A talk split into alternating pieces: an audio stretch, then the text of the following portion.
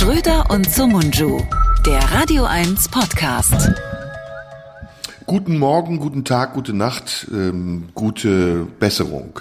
Wir sind hier, ähm, wir sind hier, ja, wo sind wir denn? Irgendwo, einer da, einer da.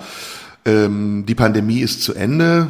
Was haben wir noch? Wir haben viel zu besprechen. Und jetzt meine Frage, meine allererste Frage an meinen heißgeliebten Gesprächspartner, Freund, Kollegen, Vorbild, äh, keine Ahnung, Florian Schröder.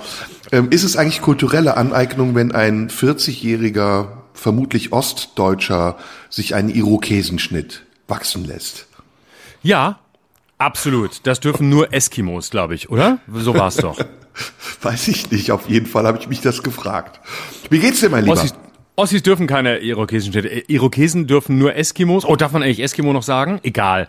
Auf jeden Fall Menschen, die in Iglus leben und Sascha Lobo. Sonst niemand. Sascha Lobo darf das auch. Der hat, ich glaube, der hat ein Patent auf, auf, ähm, auf Irokesenschnitte. Ich glaube, wenn das jemand machen möchte, muss er vorher bei, bei Sascha Lobo anfragen und äh, muss sich eine Genehmigung schreiben lassen. Sonst ist es, glaube ich, nicht nur kulturelle Aneignung, sondern auch noch geistiger und intellektueller Diebstahl. Oder ist es kreisrunder Haarausfall kann auch sein und der hat die Reste. Nee, das gilt nicht. Nee, nee, nee, nee, das na, das ist typisch, das ist typisch für eine für eine Glatze wie dich, weil du kreisrunden Haarausfall hattest, als es anfing, willst du jetzt versuchen, deinen eigenen Luxus auf andere zu übertragen und das ist natürlich Quatsch. Nur weil ja. du das Glück hattest, kreisrunden Haarausfall zu haben und über einen Irokesenschnitt nachgedacht hast, ähm, nämlich ihn dir aufzukleben, weil du keine Haare mehr hast, denkst du, jetzt das können alle so machen. Nee, mein Freund, nee. Deine Regeln gelten nicht für alle. Das war jetzt Cone-Shaming, oder? Ist Conehead nicht Glatze? Nee, ne? Doch. Ich weiß es nicht. Ist vielleicht Nazi-Shaming oder so, aber nicht. Äh, egal. Sascha Baron egal. Cohen oder welche? Ist, ist, kommt daher kommt daher eigentlich der Name für Glatze oder ist, hat das nichts miteinander zu tun? Ach, keine Ahnung. Das ist. Ich habe jetzt. Ähm, ich komme deswegen drauf. Ich habe viel Zeit gehabt. Wir beide sind ja auf Tour und deswegen haben wir zwischendurch auf Tour auch Off Days. Ich war jetzt in Stuttgart und habe den ganzen. Oh, da bin Tag ich auch. Wann? Wo, Morgen wie, bin ich in warum? Stuttgart. Morgen. Wo? Morgen Ach. bin ich in Stuttgart. Theaterhaus. T1. Ach, Morgen schade. Abend. Ja, Schade. kommt doch bitte alle vorbei. Ja, gut, dass gut, dass man uns nicht gegeneinander programmiert hat. Äh, sonst hätten wir gegeneinander gespielt. Das wäre natürlich doof gewesen. Da müssen wir uns darauf achten, wenn wir jetzt beide wieder auf Tour sind und nicht nur ich, ähm, dass, dass der alte, äh, das alte Zirkuspferd, das sowieso die ganze Zeit durch die Gegend fährt. Wenn wir jetzt beide wieder auf Tour sind, müssen wir darauf achten, dass wir niemals von Veranstaltern gegeneinander gebucht werden. Dass die, weißt du, dass sie so versuchen, irgendwie einen Keil zwischen uns zu treiben, indem sie sagen, den einen in die Halle, den anderen in die Halle. Da wollen wir noch mal sehen, wie es läuft. Und dann kommt gar keiner mehr, weil die Leute nicht wissen, wissen, wo sie hingehen sollen. Da müssen wir vorbeugen. Mhm. Die Veranstalter, die das tun, die müssen wir sofort ähm, öffentlich im Internet äh, an den Pranger stellen und beschimpfen. Apropos, darf ich, äh, ja, ich möchte mich hier an dieser Stelle mal beschweren und vielleicht nutzen wir das für eine kreative Hasstirade. Wirklich schade, dass du nicht da warst. Wir hätten uns zusammen aufregen können, denn ich war diesmal in Stuttgart. Ich werde den Namen nicht nennen, im schlechtesten Hotel, in dem ich je war. Oh! Und, ähm, äh, wirklich, das war das mit Abstand schlechteste Hotel, in dem ich je war. Fangen wir mal an bei der Einrichtung. Es sah wirklich aus wie äh, Schwarzwaldklinik. Also es war wirklich 80er Jahre at its best.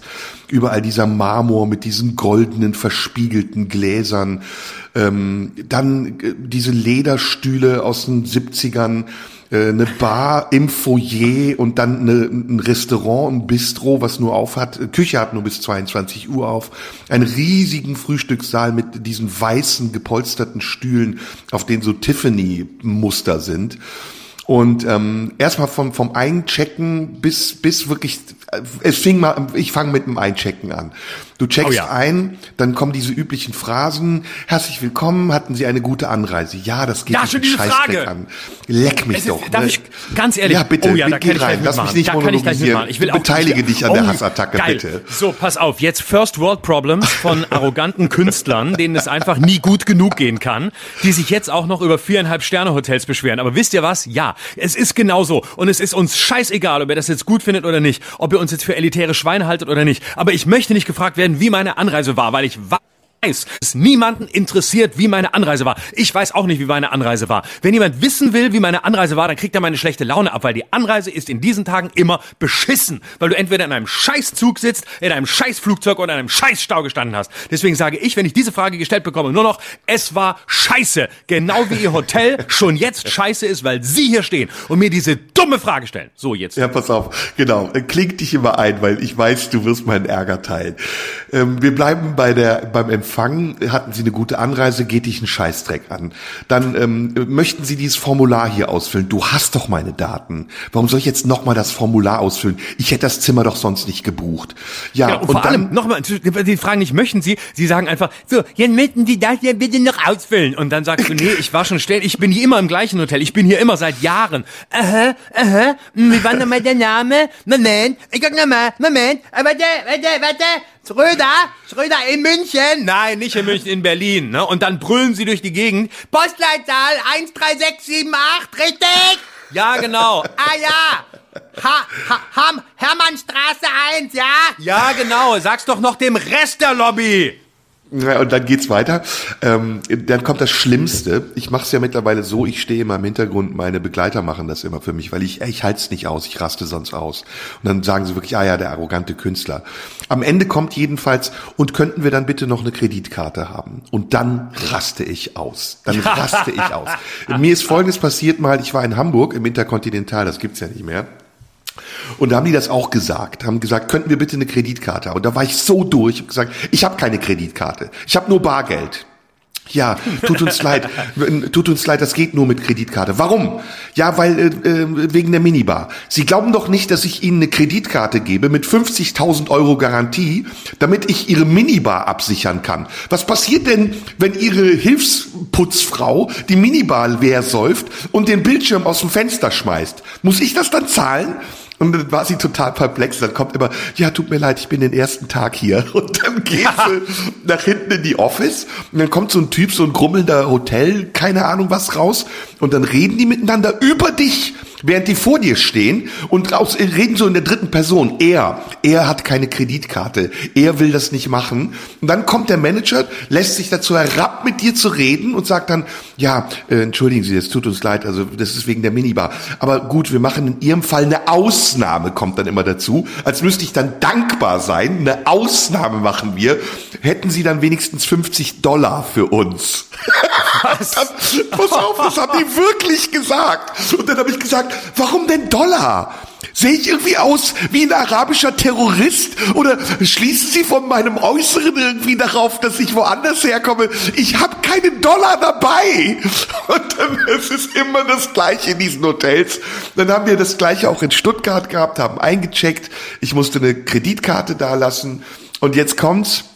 Dann kriegst du ein Zimmer. Ich sag den Namen des Hotels nicht, aber jeder, der aus Stuttgart kommt, wird wissen, welches ich meine. Dann kriegst du ein Zimmer im Nebentrakt. Also nicht im Ich Hauptgebäude. weiß welches Hotel. Du weißt, Ich weiß welches es, es ich ist. weiß es, ich weiß es. Aber ich sag's nicht. Ich habe schon die ganze Zeit gedacht, ich weiß es genau. Es ist das schlimmste Hotel der Welt. Also, du kriegst ein Zimmer, äh, Zimmer 891, dann musst du, nachdem du vom Parkhaus hochgefahren bist mit dem Aufzug von Etage 0 auf minus 2, nee, von minus 2 auf 0, wo die Rezeption ist, musst du mit dem Aufzug wieder runterfahren nach minus 1, dann musst du durch so einen Gang laufen, der angeblich eine Galerie ist, wo schäbige Bilder in Pastellfarben hängen, die niemand kaufen will. Und kommst dann an den nächsten Aufzug, mit dem du zur Etage 8 fährst, nach 10 Minuten. Es ist unfassbar, dieses Hotel. Ich war so abgefuckt. Naja, und da habe ich dann... es. Ich Du weiß, weißt, ich weiß es ist, genau. ne? Es, ja, es gibt keinen Zweifel mehr. Und ich, ich Ja, pass auf, jetzt kommt das Allerbeste. Jetzt kommt Ja. aber das Allerbeste. Die Pointe kommt am Schluss. Da denke ich, okay, wenn ich schon meine Kreditkarte hier gelassen habe für die teure Minibar, dann trinke ich jetzt was aus der Minibar und die Minibar war leer. Die war leer. Ich habe mich schon gewundert. Ich habe mich schon gewundert, weil die Minibars sind doch über- überall leer. Es ist doch nichts mehr drin. Ja, ich habe in jedem Hotel, entweder, sie ist verschlossen, was das Geilste ist, weil sie irgendwie falsch programmiert ist, die Karte, dann rufst du an und sagst, was ist mit der Minibar los? Ja, die muss offen sein. Ja, nee, die ist aber zu. Nein, die ist immer offen. Ja, die bei ihre Zimmerkarte. Da sag ich, nein, die ist, die ist zu. Können Sie nochmal an die Rezeption kommen? Nein, du kommst zu mir und machst sie auf, denn du hast meine Karte falsch programmiert, du, du. Und genau solche Sachen. Und ich weiß genau, welches Hotel du meinst. Und äh, man kann vielleicht, so, soll man einen Tipp geben? Es ist eine Kette. Nein, nein, auf keinen Äh, Fall. Nee, komm, lass es, auf keinen Fall. Okay. Das, die Auf jeden Fall beschweren ist sich es, dann äh, sofort. Wir schreiben lieber eine, äh, wir schreiben lieber eine Kritik auf TripAdvisor, so wie man das heute Genau. macht. So, ja, genau. Ich, und zwar so, dass keiner merkt, dass wir es waren. Du schreibst als Bülent Ceylan und ich als Mario Barth. Ja, das dann ist weiß keiner, Idee. dass wir das waren. Dann da, Das ist da, Idee. die würden auch immer, die würden immer nur schimpfen. Ich finde das, äh, ich, ich finde das ganz krass im Moment in, in den meisten Hotels. Und es, ähm, man hat ja immer so ein komisches Schamgefühl, weil man denkt, oh, das ist alles so äh, hier ver verwöhnte, verwöhnte Typen regen sich auf. Aber im Moment ist es echt eine Pest, in Hotels zu sein. Also wirklich Hotels, wo du immer dachtest, ja, das sind, das sind gute Häuser, da, da kann man sich aufhalten, das ist irgendwie, die sind angenehm und so. Es ist wirklich alles nach dieser Pandemie. Man hat wirklich das Gefühl, ich weiß, Fachkräftemangel, Personalmangel, alles schlimm, aber man hat echt das Gefühl, ganz viele Hotels haben einfach keinen Bock mehr und sollten sich einfach eingestehen, dass sie vielleicht zumachen sollten, weil offensichtlich arbeitet auch gar niemand mehr da. Sie sind ja nicht mal mehr Arbeitgeber. Ich war neulich in einem sehr schönen Hotel, in dem ich häufiger bin, in Bielefeld. Ich sage auch wieder den Namen nicht. Schönes Hotel, bin ich seit Jahren, komme ich immer mal hin, wenn ich dort sein muss. Ich bin nicht gerne in Bielefeld. Wer ist schon gerne in Bielefeld? Aber da in dem Hotel ist es schön.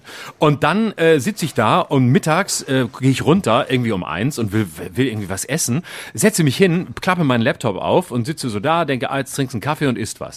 Und neuerdings hat man so äh, dieses dieses Gefühl, dass die Leute, die da in den in den Hotels äh, arbeiten, äh, mit so einem angstvollen Blick auf einen zukommen, nämlich mit dem Blick: Scheiße, es ist jemand da. Oh nein, es will jemand was von mir. Himmelswillen, was was? Es, oh, ein Kunde. Nein, wieso kommt der? Kann der nicht wegbleiben? Jetzt gibt's Probleme. Und mit diesem Blick kommen sie schon. Dann, ja, was möchten Sie denn? Was würde gerne was zum Mittag essen? Das gibt's hier nicht mehr. So ganz ängstlich. Das gibt's hier nicht mehr. Also als hätte ich gesagt, äh, kann ich bitte eine Nutte bestellen? Das haben wir nicht mehr. Das haben wir abgeschafft. Also äh, äh, äh, äh, müssen Sie schon eine Frau, müssen Sie schon eine, eine Frau fragen, die Sie nicht bezahlen müssen, ob die Bock auf Sie hat. Und dann sage ich, ja nee, ich möchte ja nur Mittagessen. Das haben wir nicht mehr. Sag ich, wie? Ich habe doch hier jahrelang immer irgendwas. Ich will ja nicht viel. Ich möchte nur eine Kleinigkeit. Äh, Wir haben auch keine Kleinigkeit mehr. Es gibt es gibt keinen Mittagstisch. Es gibt keinen Mittagstisch. Es gibt ihn nicht. Sag ich, ja. Dann haben Sie vielleicht irgend irgendeine Kleinigkeit. Ich, ich wüsste nicht was. Hier vorne, hier vorne ist ein Buffet. Sag ich, ja gut, von mir aus auch ein Buffet. Das ist nur für Tagungsgäste. Sag ich, Moment, was heißt denn Tagungsgäste? Wer bin denn dann ich? Ja, gehören Sie zur Gruppe? Sag ich, nein, ich gehöre zu keiner Gruppe. Ich gehöre nie zu einer Gruppe. Ich habe in meinem Leben noch nie zu einer Gruppe gehört. Wenn ich zu einer Gruppe gehören würde, würde ich nicht in Ihrem Hotel wohnen, sondern in irgendeinem Bus mit der SPD Lörrach durch die Gegend fahren, um mir, um mir den Harz anzugucken. Dann wäre ich Teil einer Gruppe. Ja, aber was möchten Sie denn jetzt? Was zu essen, sage ich. Was zu essen? Aber bei, Sie gehören doch nicht zu den Tagungsgästen. Sage ich, nein, gehöre ich nicht, aber kann ich da trotzdem was holen? Moment, ich frage nach. Und wenn ich schon höre, ich frage nach, dann dauert es in der Regel eine Viertelstunde, bis derjenige, der nachfragt, seinen Chef gefragt hat, der dann wieder einen Chef gefragt hat und dann kommt meistens ein Dritter irgendwo aus dem sogenannten Hotelmanagement, der wahrscheinlich geweckt hat, weil er hinterm Kopierer eingepennt ist und der kommt dann vorbei und sagt, also wir würden Ihnen jetzt ausnahmsweise genehmigen, Genau, hier genau. Äh, am Tagungsbuffet sich einmalig etwas zu holen. Wir müssten dann aber gucken, wie wir das dann äh, äh, verrechnen. Wissen Sie denn schon, was Sie wollen? Nein, ich habe das Buffet noch nicht gesehen. Ich weiß dann, was ich will, wenn ich es gesehen habe.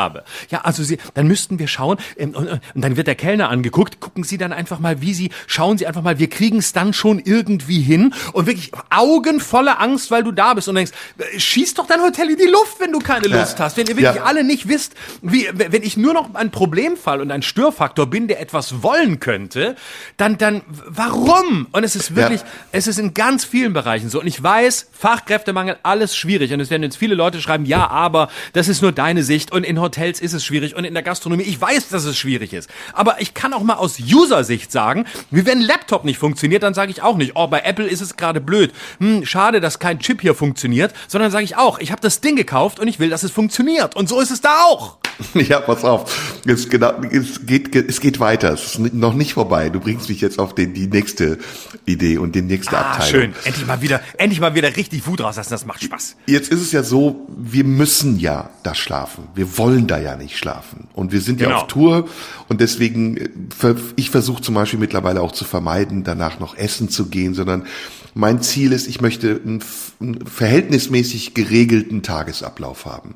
Das heißt, ich spiele abends und dann gehe ich auch relativ früh ins Bett. Früher ist man noch irgendwie unterwegs gewesen, hat sich die Kante gegeben. Das ist alles nicht mehr. Man will einen geregelten Tagesablauf. Dazu gehört eben auch, dass man nach der Arbeit nach Hause kommt und vielleicht ein bisschen was trinkt oder isst und dann geht man ins Bett. So, nichts, nichts mehr als das. Und jetzt sind ja auch nicht irgendwelche Hotels, in, denen wir pennen, sondern das sind vier, fünf Sterne Hotels. Du sagst es ja, wir führen da ein Luxusleben, wofür ich auch dankbar bin. Aber wenn du die fragst, ja, können wir nach 10 Uhr noch was essen? Und du bekommst so eine Reaktion, wie du sie gerade beschrieben hast, dann fragst du dich doch, also hat die wer ist die DEHOGA eigentlich? Hat die das überprüft, bevor die denen vier Sterne gegeben hat? Welche Kriterien muss man eigentlich erfüllen, um vier Sterne zu bekommen? Gehört da nicht auch dazu, dass man ein bestimmtes Angebot hat, dass man versucht, kundenfreundlich zu sein? Na gut, also selbes Problem. Wir haben denen das angekündigt, weil wir es wussten und weil wir nicht mehr davon ausgehen, dass man in Deutschland in einem Vier-Sterne-Hotel, ich glaube es sind sogar fünf, nach 10 Uhr noch etwas essen kann. Und haben gesagt, also ja. passen Sie bitte auf, wir haben eine Veranstaltung und wir würden gerne nach der Veranstaltung noch was essen. Ist es möglich? Also wirklich devoter ging's gar nicht. Ne? Ja, ja, und, ja, ja. Und können wir das vielleicht vorab bestellen? Dann wissen die Leute in der Küche Bescheid und sie haben nicht so einen Aufwand. Naja, hm, ah, hm, nach einem Hin und Her und Gezetere und so, als wollte man von denen irgendwie einen abgehackten Arm geschenkt bekommen haben, hieß es, ja, hier ist die Karte, suchen Sie sich dann was aus. Es gibt aber nicht alle Gerichte, sondern nur ja. das, das, das, das. Ne? Pass auf. Dann habe ich gesagt, gut, dann nehme ich das Filetsteak mit Potato Wedges, ja, dieser Begriff allein schon. Und, ja. und ähm, habe das bestellt. Wir kommen dahin, setzen uns abends hin und dann hast du ja immer eine Kellnerin, wie du es beschrieben hast, die total unsicher und ängstlich ist. Ne? Und der Laden ist schon zu, du bist der Einzige, der in diesem Laden sitzt. Äh, es ist schon gedeckt für den nächsten Tag, obwohl du weißt, dass an diesem Tag auch niemand da war, weil in so einem Scheißladen sowieso keiner ist. Und dann kommt sie und sagt, ähm, möchten Sie schon was zu trinken? Und dann sagst du, ja, was haben Sie denn für einen Pilz? Und dann guckst du in das Gesicht und du siehst. Nagelpilz. Nein, die sagt dann, äh, äh, da muss ich jetzt überlegen. Sagst dann, was haben Sie denn für einen Pilz? Sie haben doch heute bestimmt schon Pilz ausgeschenkt. Nein, ich bin heute erst den ersten Tag hier. Das ist so die Standardausrede. Dann sagst du, okay, bitte könnten Sie das fragen, was Sie für einen Pilz haben. Ich weiß nicht, ist das eine ungewöhnliche Frage? Gut, ich habe sie gestellt. Sie kam wieder und sagte dann, König Pilsner.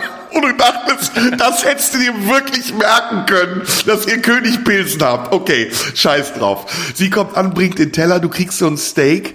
Ähm, und schon der nächste Eindruck ist wieder Schwarzwaldklinik mit einem Batzen Kräuterbutter drauf. Ja, wann hast du das letzte Mal ein Steak mit Kräuterbutter drauf bekommen? Ich weiß es nicht. Und damit es irgendwie noch ein bisschen moderner aussieht, haben sie so Brunnenkresse drauf gemacht, so dass Steak irgendwie darunter noch zu erkennen ist, aber nicht mehr sichtbar. Die Potato Wedges hatten, das da hat auch keiner gefragt, irgendwie wollen sie Mayonnaise oder Ketchup, sondern da war Sauce Hollandaise als Beilage. Ja. Dann isst du das und denkst, okay, ich, ich traue mich eigentlich nicht, aber ich will's noch mal versuchen und sagst, hm, könnte ich bitte ein Glas Wein dazu haben? Oh. Nein, ich hätte es einfach nicht tun sollen. Und dann oh. guckt sie wieder mit diesem Frag mich nicht Blick und sagt, äh, äh, ja, was denn für ein Wein? Und dann sage ich, was haben Sie denn? Und denk, nein, du machst alle Fehler, die man machen kann. Ah, pass auf, und das, wir haben dann gegessen, es war auch alles okay. Und man, man ist es ja selbst schuld letztendlich, weil man weiß ja, in so einem Hotel musst du nichts erwarten. Kennst du auch diese Hotels, die unten so Auslagen haben, wo man was kaufen kann? Irgendwelche ja. Uhren und Gürtel und Schuhe. Auf ja, jeden Fall. Ja, ja, Auf dem Gang zum Zimmer habe ich immer diese Auslage gesehen und mich gefragt, wer kauft hier eigentlich noch was? Die müssten doch alle froh sein, wenn sie weg sind. Naja, zwei Tage waren wir dort. Zweiter Tag, wir machen zweiten Anlauf, denken, komm, wir gehen jetzt mal mittags was trinken. Ähm, und, und dann ja, gehe ich zur Theke, sag, kann ich ein Bier haben? Sagt sie, das dauert aber. als, ja, genau. Antwort, als Antwort. Ich denke so, okay, jetzt sieben Minuten wie immer für ein gutes Pilz oder prinzipiell, weil hier keiner ist und sie keine Lust haben. Und dann macht die nichts anderes in dieser Zeit, als äh, eine andere Flasche in der Hand zu halten, eine Weinflasche, die sie anguckt, ohne sie aufzudrehen und überlegt dabei. Und ich denke so, was, die hat doch gar, hier ist doch niemand. Warum guckt die diese Weinflasche an? Währenddessen überlege ich, komm, ich muss es beschleunigen und sag, haben Sie auch Flaschenbier? Weil ich weiß, sie wird das nicht schaffen, den Zapfhahn runterzudrücken und das Bier schon mal anzuzapfen. Und bin dann letztendlich bei einer Cola gelandet und aufs Zimmer gegangen. Hab gedacht, komm, versuch's nicht nochmal. Und letzte, letzte Anekdote muss ich dir noch erzählen. Dann gehst du ja in den Frühstücksraum. Das ist auch nochmal, mhm. das ist auch nochmal mhm. eine Story für sich. Oh ja, wenn man, weiß, wenn, man, wenn man weiß, wo, wo, wo du bist, ist es, ist es noch lustiger. Also, dann ja, kommst du die, so immer stehen dann am Eingang zum Frühstücksraum steht irgendeine, keine Ahnung, Russin oder wer auch immer, um deine Zimmernummer abzufragen. Ja. Die hat dann die Liste und dann, ey, Zimmernummer? Und dann sagst du Zimmernummer 867. Und dann, dann sucht sie eine Ewigkeit nach deiner Zimmernummer. Und du denkst so, what the fuck soll ich hier von diesem Buffet klauen? Dass ich so überprüft werde, als hätte sie es drauf angelegt. Und dann irgendwann findet sie deinen Namen und dann winkt sie dich einfach durch. Rein in diesen Frühstücksraum, wo sowieso 5000 Leute sind und es überhaupt keinen Unterschied machen würde, ob ich da eine Wurst klaue oder sie einfach nur unter den Teppich schmeiße. Ey, und dann stehst du an diesen Buffets und kannst den Leuten beim Denken zugucken. Kennst du das, wenn, wenn neben dir so ein Typ steht, der steht so vor dem Rührei und guckt den Deckel an und du siehst so seine Gedanken, ich glaube, ich mache den Deckel auf. Hm, ist da vielleicht Rührei drin? Dann macht er das auf und dann denkt er, ach nee, Rührei habe ich doch nicht so eine Lust und macht es dann wieder zu und du stehst daneben und denkst so, bin ich so gierig oder ist der so dumm? Weil auf dem Kärtchen vor ihm steht Rührei. Warum liest der das nicht einfach? Ah, ey, und dann bist du so abgefuckt. Ich war am ersten Abend auf der Bühne. Ich habe wirklich krampfhaft versucht, meine schlechte Laune irgendwie zur Seite zu legen, weil du bist so genervt von diesem Hotel. Unfassbar. Ich habe auch noch, ich habe auch noch zwei Geschichten zum Thema und das, äh, ihr, ihr verzeiht das hoffentlich. Es muss einfach mal raus. Also das eine ist, ich frage mich immer jetzt mal zunächst eine systemische Frage dazwischen, dann auch noch zwei Anekdoten. Ich frage mich immer, was sind das eigentlich für Systeme, in denen die da arbeiten? Also was sind das für Hotels, in denen auch Mitarbeiterinnen und Mitarbeiter offensichtlich eine solche Angst verbreiten. Also das muss ja von irgendwo kommen. Natürlich, wenn du neu irgendwo bist und unerfahren, dann hast du bist du vielleicht ein bisschen ängstlicher, bist ein bisschen zurückhaltender, aber du siehst ja denen denen denen hängt die Angst im Nacken. Die kommen ja nicht zu dir und sind ängstlich und sagen, ähm, hm, was darf sein? Oh nein, wir haben das alles nicht und oh, da muss ich nachfragen und äh, gibt's ein Bier oder zwei Bier? Ich kenne die Namen nicht, sondern es geht ja nicht darum, dass sie die Namen nicht kennen, sondern es geht um die Haltung, als würde da du siehst da immer, ich sehe da immer so einen Diktator hinter denen stehen, der sagt, so, und wenn da jemand kommt, dann sagen Sie, dass Sie noch nicht wissen, wie viele Biere. Und wenn es ein falsches ist, dass Sie dem Kunden nennen, dann sind Sie hier raus! Ja, also es muss, es ist, du hast immer das Gefühl, das sind Häuser, da ist, da stehen Putin und Erdogan persönlich i- im Management äh, hinter den neuen Mitarbeitern und sagen ihnen, wo es hingeht. Woher kommt denn diese Angst? Äh, wie- wieso, wieso ist man so? Warum, wer, wer quält diese Menschen denn? Oder ist das in, in den Leuten? Ich weiß es nicht. Ich habe immer, ich habe immer das Gefühl, da ist irgendwie, ah, die, die Stimmung in diesen, in diesen Hotels, es muss irgendwie, da, da, da ist ein hartes System dahinter, habe ich den Eindruck. So. Und jetzt Ja. noch zwei Geschichten. Ich hatte die, die ähnliche, ähnliche Geschichte mit, äh, mit nachts, äh, auch wieder in einem Hotel, ähm, wo ich, äh, und, und ich esse nach Nacht den, den Shows gar nichts mehr. Ich gehe immer nur äh, irgendwie noch mal, setze mich manchmal noch irgendwie in die Bar oder so, nehme ein Getränk und, und lese noch oder so und will auch nur meine Ruhe. Also deine, deine Beschreibung ist total zutreffend. Also man will irgendwie, es ist nicht wildes Rock'n'Roll-Leben auf Tour zu sein, es ist Arbeit. Es ist einfach nur Arbeit. Und die, die, die dümmste Frage, die es gibt, ist immer, ah, da warst du also in Frankfurt. Ah, warst du da auch äh, schon mal äh, im, in der Kunsthalle Schirn, da ist gerade eine spannende Ausstellung. Und da sagst du, nein, ich war da nicht. Nicht? Ach, da gehst du gar nicht hin, wenn du schon in Frankfurt bist. Und sagst du, nein, ich gehe nirgendwo hin. Ich bin auf Tour. Ich arbeite dort. Genau wie jeder äh, verfickte Zahnarzt, der auf einer Zahnarztkonferenz ist. Den fragst du doch auch nicht, ach, du hattest eine Konferenz in Frankfurt. Warst du da mal eben in der Kunsthalle? Sagt man, oh, interessant, was haben Sie da gelernt? Wissen Sie jetzt, wie man Schneidezähne schöner zieht? Oder was, was lernen Sie da? Und uns fragt man, weil man unterstellt, dass wir 24 Stunden Tagesfreizeit haben, da sagen wir 22, außer der Show, hast du das angeguckt? So als würden wir da rumpimmeln und auf nichts anderes warten, als irgendwas angucken zu können. Einen Friedhof oder, oder, oder irgendeine äh, eine Statue oder, oder eine Kunstausstellung. Nein, du sitzt einfach im Hotel, in das hoffentlich halbwegs okay ist und versuchst dich zu organisieren, versuchst den Tag hinter dich zu kriegen, versuchst weder in Depressionen zu verfallen, noch äh, irgendwas kaputt zu schlagen, noch ähm, irgendwo anzurufen und jemanden zu beleidigen, weil du nicht weißt, wohin mit deiner, mit, wohin mit deiner Energie. Jetzt fällt mir schon das Mikrofon weg. So, also das heißt, es ist einfach nur der Versuch, Versuch, alle Arbeit, die man so hat, in den Tag so zu integrieren, dass man abends halbwegs fit, munter und gut drauf auf eine Bühne steigt. Da ist nichts mit Kunst und Kultur tagsüber. Mhm. Und ähm, so, und dann kommst du da nachts in so ein Hotel und dann äh, habe ich gesagt, ja, ich möchte gerne an der Bar noch was trinken, äh, einen Drink oder so. Ähm, wie lange hat die denn auf? Bis 23 Uhr. Und sage ich, okay, also ich werde um 23.30 Uhr da sein. Da ist niemand mehr da. Können Sie vielleicht fragen, ob es möglich wäre, dass ich danach um gegen 23.30 Uhr noch irgendein Getränk bekomme? Moment, da muss ich nachfragen. Wurde nachgefragt. Also, ja gut, also der, der Herr von der Bar, der hat gesagt, der kennt Sie schon. Und ich sage, genau, der kennt mich. Ich bin schon sehr oft bei Ihnen und es war noch nie so, dass ich darum verhandeln musste, ob ich um kurz nach elf noch einen Drink bekomme. Ja gut, der, Bar, der Mann von der Bar kennt Sie. Der bleibt, aber nur für Sie. Ja gut, danke, es ist wirklich sehr nett, sehr freundlich. Ja, aber, aber wann sind Sie da?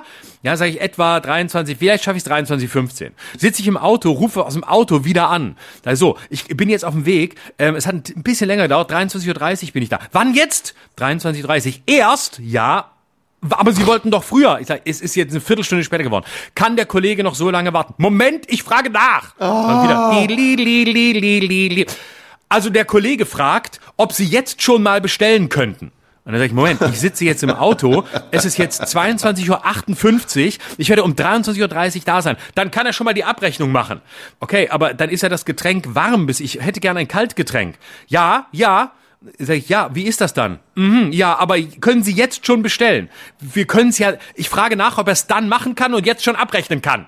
Sag ich, gut, ich kann aber noch nicht bestellen, weil ich kenne ja Ihre Karte nicht. Ach so, wissen Sie nicht, was Sie wollen? Vielleicht ein Bier oder ein Wein? Nein, vielleicht möchte ich auch was anderes. Ich würde es gerne dann entscheiden, wenn ich für zwei Minuten bei Ihnen sitze und nicht jetzt von der Autobahn aus irgendeinem Auto heraus. Mhm, ach so. Wann sind Sie dann da? Wie gesagt, um 23.30 Uhr.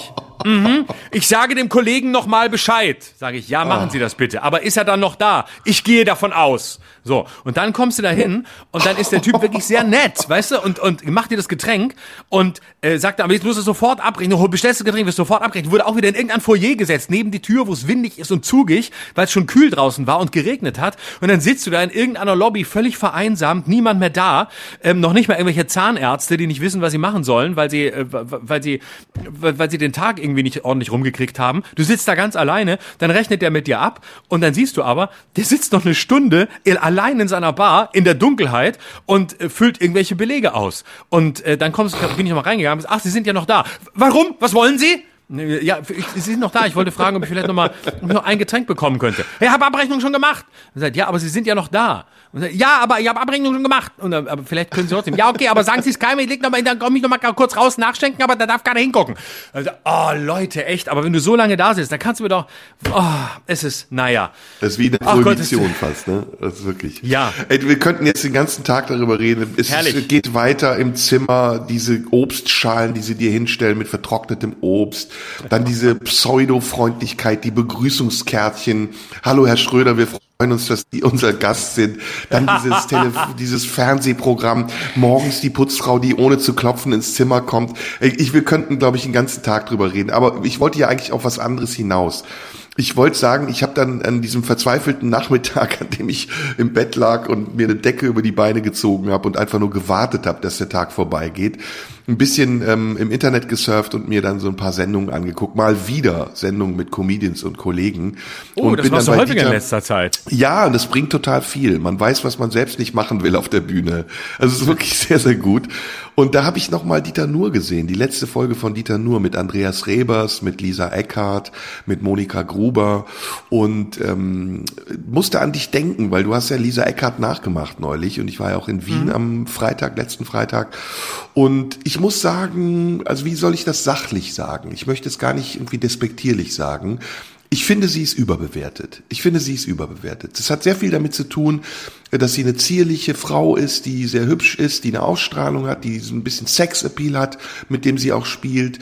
Aber wenn du wirklich die Augen zumachst und nur auf die Texte hörst, finde ich sehr belanglos. Und ich finde es auch nicht mutig und ich finde es auch oft sehr konstruiert und durchschaubar und erwartbar. Aber das ist meine Meinung und man kann sie mögen. Vielleicht ist sie auch ein bisschen hochgespült worden durch diesen ganzen Skandal um ihre Äußerungen über Juden oder die vermeintlichen Äußerungen hat sie ja nicht wirklich so gesagt und gemeint. Aber ich war dann doch erstaunt. Also ich habe mir die Mühe gegeben, mir das genau anzuhören und ja, kam auf mhm. das Ergebnis irgendwie überbewertet. Andreas Rebers fing gut an, Ich war erstaunt, dachte so, wow, den habe ich, ich habe den schon auf dem Schirm gehabt, weil ich ihn ja auch kenne und auch schätze. Und dann schmierte der Mitte des Stand-ups so krass ab, hat sich auch versprochen und sich selbst rausgebracht und dann wurde es wirklich so ein ganz eklektisches Stückwerk, was er gebracht hat und ich dachte so, hm, ob er selbst wohl damit zufrieden war, ich war mir gar nicht mehr sicher, weil ich glaube, er hat sich dann auch ziemlich geärgert über sich selbst und Monika Gruber habe ich gar nicht geschafft, dran zu bleiben, bin ich sofort ausgestiegen. Hört ähm, sowieso auf. Hört, dem, hört demnächst sowieso auf. Musst du, ah. musst du nicht mehr gucken. Ist ja, ist, macht ja Schluss. Macht nicht mehr weiter. Hat keinen Und Bock dann habe ich mir als, als kleine, als Kirsche auf der Sahnetorte, habe ich mir dann nochmal Dieter Nur gegeben und mhm. muss sagen, ähm, ja, auch da war ich überrascht, wie harmlos das war. Also es, er hat einen Opener gemacht, in dem er sich so ein bisschen äh, über die Wokeness lustig gemacht hat, dass man eben jetzt alle begrüßen muss und nicht nur die, auch die und die und die und die nicht vergessen darf. Es ging ewig lang. Und kennst du das, wenn man den Witz schon verstanden hat, der Witz mhm. aber dann noch Ewigkeiten weitergeht und man denkt, okay, mhm. ich, ich habe ihn verstanden, ich habe noch nicht mal drüber gelacht, aber wieso geht er jetzt weiter? Mhm. Das und ist das aber so äh, um, Gefühl. Das ist das Geschäftsprinzip von Mario Barth. Der hat das auf die Spitze getrieben. Also ja. wie wir letzte Woche ja auch im Tipi festgestellt haben, einfach immer weiter. Das sagen wir beide übrigens, die die erste Stunde nur über Hotels sprechen und Witze machen, die eigentlich schon längst durch sind. Ja, ja aber wir, wir stellen uns ja auch nicht, wir stellen ja auch nicht über uns über andere, sondern wir sagen das ja mit einer gewissen Solidarität. Wir sagen das ja nicht, weil wir, weil wir Kollegen scheiße finden oder weil wir glauben, dass wir besser sind. Wir wissen ja, dass wir selber nicht besser sind. Wir wissen ja, dass wir, dass wir hier nichts anderes machen und dass wir, wie man so sagt, auch nur mit Wasser kochen und ähm, und genauso äh, schlecht ja. sind wie manche andere Kollegen. Ja, also natürlich. Ja und, und mal, alles ist mal besser, mal schlechter und und auch wir verlieren uns sowohl hier in der Show als auch in Stand-ups und äh, machen Nummern mal nicht zu Ende und es bleibt auf halber Strecke stehen. Manche Sachen sind dann freuen wir uns drüber, finden wir selber toll, findet aber außer uns keiner toll. Andere Sachen finden wir selber scheiße und plötzlich sagen die Leute reinweise, das war aber toll. Man, man ist es immer alles, es ist alles aus passiert alles aus einer tiefen Solidarität heraus und auch unser Gelästere hier über über Hotels, das vielleicht dann so ein bisschen elitistisch und arrogant rüberkommt. Es ist doch eigentlich, es ist einfach nur die, es ist einfach nur sehr viele Jahre auf Tour sein und es ist ein bisschen auch eine Enttäuschung, eine Enttäuschung ähm, darüber, dass, dass die, dass die, ja, dass es so ist und das, ist, das sind ja so Hotels jetzt nur ein Beispiel, das gibt's ja in ganz Ja, wobei, Bereichen. das muss ich also, aber, das muss ich aber nochmal, nee, nee, da, da, also das eine, da gebe ich dir recht, ähm, das soll keine Kollegenschelte sein und übrigens ist es ja auch so ein nicht nachvollziehbares Dogma, dass man immer denkt, man müsste besser sein oder man wäre vielleicht sogar besser. Genauso wie man ja auch sagen kann, dass man andere nicht gut findet. Aber es, es geht vor allem auch darum, eine Einordnung zu finden. Und das war der Sinn und Zweck dieser Kritik, die ich da geäußert habe. Ging gar nicht darum, mich drüber zu stellen. Ich mache genauso schlechte ja. Stand-ups und ich bin genauso oft in Sendungen unzufrieden und denk, scheiße, was habe ich da eigentlich für einen Mist gelabert. Im Falle der Hotels aber bleibe ich bei meiner Kritik. Und ich muss sagen, es ist ja diese Servicewüste Deutschland, über die ja schon seit Jahrzehnten gesprochen wird, die unser Thema ist. Aber ich verstehe es einfach nicht. Ich verstehe einfach nicht, dass man Preise aufrufen kann in Höhe von, keine Ahnung, das war kein billiges Hotel, bestimmt 200 Euro die Nacht und dafür als Gegenleistung einfach nichts bekommt, außer einem mhm. Bett und einem Service, der mittelmäßig bis wirklich granatenschlecht ist. Mhm. Ja, und das ist der, die, das ist die Krux daran, ne? dass die, dass die Preise einfach massiv nach oben gegangen sind bei Hotels, unfassbar. Gerade wegen, äh, gerade wahrscheinlich jetzt in, in der Post-Pandemie-Phase und im Zuge der Inflation, ähm, hast du auch selbst bei, habe ich jetzt auch von vielen an, anderen Leuten gehört, die ab und zu in, in Hotels sind, die sagen, du, du, du guckst dir die Preise an und denkst, was ist denn, was ist denn los? Wie könnt ihr, das ist ja zum Teil doppelt so teuer wie früher und es hat sich ja nichts bei euch geändert. Im Gegenteil, es gibt weniger für mehr Geld, das du bezahlen ja. musst eigentlich im Prinzip. Und der Gast ist nicht König, der ist Sklave. Genau, und das ist eigentlich ein Prinzip, das man meistens aus der Schweiz kannte, aber da war es schon immer so. Du hast immer viel zu viel bezahlt, egal was du hast, ähm, für und hast dann relativ wenig gekriegt dafür. Natürlich immer höchste Qualität, aber im, im, in der Schweiz geht man essen, aber du denkst, oh wow, äh, 40 Franken und dann kommt so ein kleiner Teller mit einem Hauch nichts drauf und du denkst, ja okay, ich habe nicht viel gegessen, ich bin nicht satt, aber geldlos. Und das ja. setzt jetzt auch in Deutschland ein. Nur hier äh, ist man nicht nur nicht nur nicht satt, sondern die Qualität lässt nach und die gleiche äh, mittelmäßige bis schlechte Qualität, die vorher da war, lässt man sich jetzt noch viel teurer bezahlen. Und ähm, Das Ja, und es, ist diese, und es ist dieses institutionalisierte Denken. Also weißt du, wenn du ein Hotel hast, dann musst du doch davon ausgehen, dass du Gäste bewirtest. Wenn du Gäste bewirtest, muss doch dein höchstes Ziel sein, den Gästen etwas Gutes zu tun und ihre Wünsche und Bedürfnisse zu erfüllen. Und ich habe oft das Gefühl, das vergessen die. Ich glaube, denen reicht es, in dem Gast ein Bett zur Verfügung zu stellen, eine Notdurft verrichten zu lassen, statt sich Gedanken darüber zu machen, dass in einem Hotel mit, äh, das hatte 900 Zimmer, mit 900 Zimmern und vielleicht über 1000 Gästen Leute kommen, die ganz unterschiedliche Bedürfnisse haben. Es wird eine Gruppe dabei sein, die möchte vielleicht nachmittags mal ein bisschen was essen oder trinken, aber es werden eben auch Einzelpersonen, Geschäftsreisende oder Künstler, so wie wir darunter sein, die erst nach ihrer Vorstellung ins Hotel kommen und etwas essen oder irgendwas trinken oder einfach nur dort sitzen möchten. Und das so zu institutionalisieren, dass man sagt, nein, es gibt eine Öffnungszeit, um 10 Uhr ist Schluss und dann gehen die Rollladen runter, das ist meiner Meinung nach Grund genug zu sagen, deswegen habe ich eben auch nach der Dehoga gefragt, dieses Hotel entspricht nicht den Standards. Und deswegen darf es auch nicht vier oder fünf Sterne haben. Wir graden das jetzt down. Das bekommt einen Stern. Da können irgendwelche Leute pennen, die wenig Geld haben und einfach nur eine Übernachtung brauchen. Aber das, was andere Leute verlangen, nämlich eine Bewirtung und nicht nur eine Übernachtung, das kann dieses Hotel nicht leisten. Punkt aus vorbei. Ich frage mich auch zum Beispiel, warum macht man sich das so schwer? Ähm, zum Beispiel gerade so eine, ne, wenn du jetzt das Beispiel so eine Bar nimmst in so einem Hotel. Ne? Ähm, äh, es gibt ja Hotels, äh, es gibt eine eine Kette, ich möchte sie auch nicht nennen. Äh, da habe ich von vielen Leuten gehört. Da ist es oder ab und zu erlebt man es auch in anderen Hotels. Da ist es so, dass einfach der Rezeptionist ähm, einfach nebenan noch schnell die Bar mitmacht und irgendwie ein paar paar Drinks macht, wenn Leute vorbeikommen. Und das geht aber die ganze Nacht. Das heißt, wann immer du kommst, bekommst du irgendwas. Und ich verstehe nicht, warum je angeblich äh, Sterne höher und qualitativ hochwertiger das Hotel ist, desto weniger ist das möglich. Desto mehr heißt es, jetzt macht die Bar zu. Du denkst, warum kann nicht der Rezeptionist mal eben rüberlaufen und noch zwei, drei Getränke machen? Man muss ja keine ausgefallenen Cocktails mixen können. Das erwartet ja keiner. Aber was weiß ich, so die, der, der keine Ahnung, Wein, Bier, äh, Hugo, Aperol, Spritz, was es da so gibt, so die, das Mindestmaß, das kann man doch hinkriegen. Aber nein, stattdessen ist es alles so kompliziert. Und ich glaube, das hat was mit dieser wirklich komplexen Sterneregelung zu tun, die ich jetzt nicht bis ins Detail kenne. Aber es, ich, ich glaube, da gibt es irgendwie so eine Trennung ab einer gewissen Zahl von, äh, von Sternen musst du dann äh, Barbetrieb und, und Rezeptionsbetrieb voneinander trennen. Ich habe zum Beispiel mal gelesen, ich weiß nicht, ob es noch aktuell ist, deswegen spreche ich jetzt hier mit Halbwissen. Ich habe zum Beispiel mal gelesen, dass in einem Fünf-Sterne-Hotel beispielsweise ein Telefon in der Nähe der Toilette sein muss, sodass du, wenn du kacken gehst, ans Telefon gehen kannst, wenn dich jemand anruft, was ja auch ständig vorkommt. Man ruft ja ständig in Hotels auf dem Festnetz an, um mit, dem mit dem Liebsten zu sprechen. Aber wenn dich da jemand anruft, musst du beim Kacken ans Telefon können, sonst ist es, glaube ich, war kein Fünf-Sterne-Hotel. Ich glaube, es hat sich aber geändert, weil ich habe in Fünf-Sterne-Hotels gewohnt, da hing dieses Klo, äh, da hing dieses Telefon neben dem Klo und da musste ich mal Pipi machen und habe einfach mal gedacht, jetzt rufe ich mal an und gucke, ob es irgendwie funktioniert oder ob mich jemand anrufen kann. Habe jemanden beauftragt, da mal anzurufen und dann hat es zwar geklingelt, aber da konnte ich gar nicht rangehen. Also ich bin rangegangen und es war nichts zu hören. Ich glaube, dass die, die Regelung hat sich geändert. Aber es ist wahrscheinlich wie immer in Deutschland so, dass wenn du zwischen vier und fünf Sternen hast, äh, tausend äh, lächerliche Kriterien erfüllen musst, ähm, die alle im Kleingedruckten liegen, um diese Sternekategorie zu bekommen. Und ich glaube, dadurch entsteht ein ungeheurer bürokratischer Aufwand, der, ähm, der einfach unnötig ist. Ich war neulich mal in einem Hotel, das war sehr nett, ähm, an einem Flughafen. Da sagte man, da ging das auch. Zum Beispiel, ne, kamst du an und die Rezeptionist hat die Bar mitgemacht und war auch ziemlich fit so für einen Barbetrieb. Da habe ich gesagt, hey, wieso macht ihr das denn jetzt und andere nicht? Und die sagten, ja, wir entziehen uns dieser Sternekategorie. Und dadurch, dass wir uns nicht kategorisieren lassen wollen, sondern einfach ein gutes Hotel sein wollen, dadurch können wir hier machen, was wir wollen.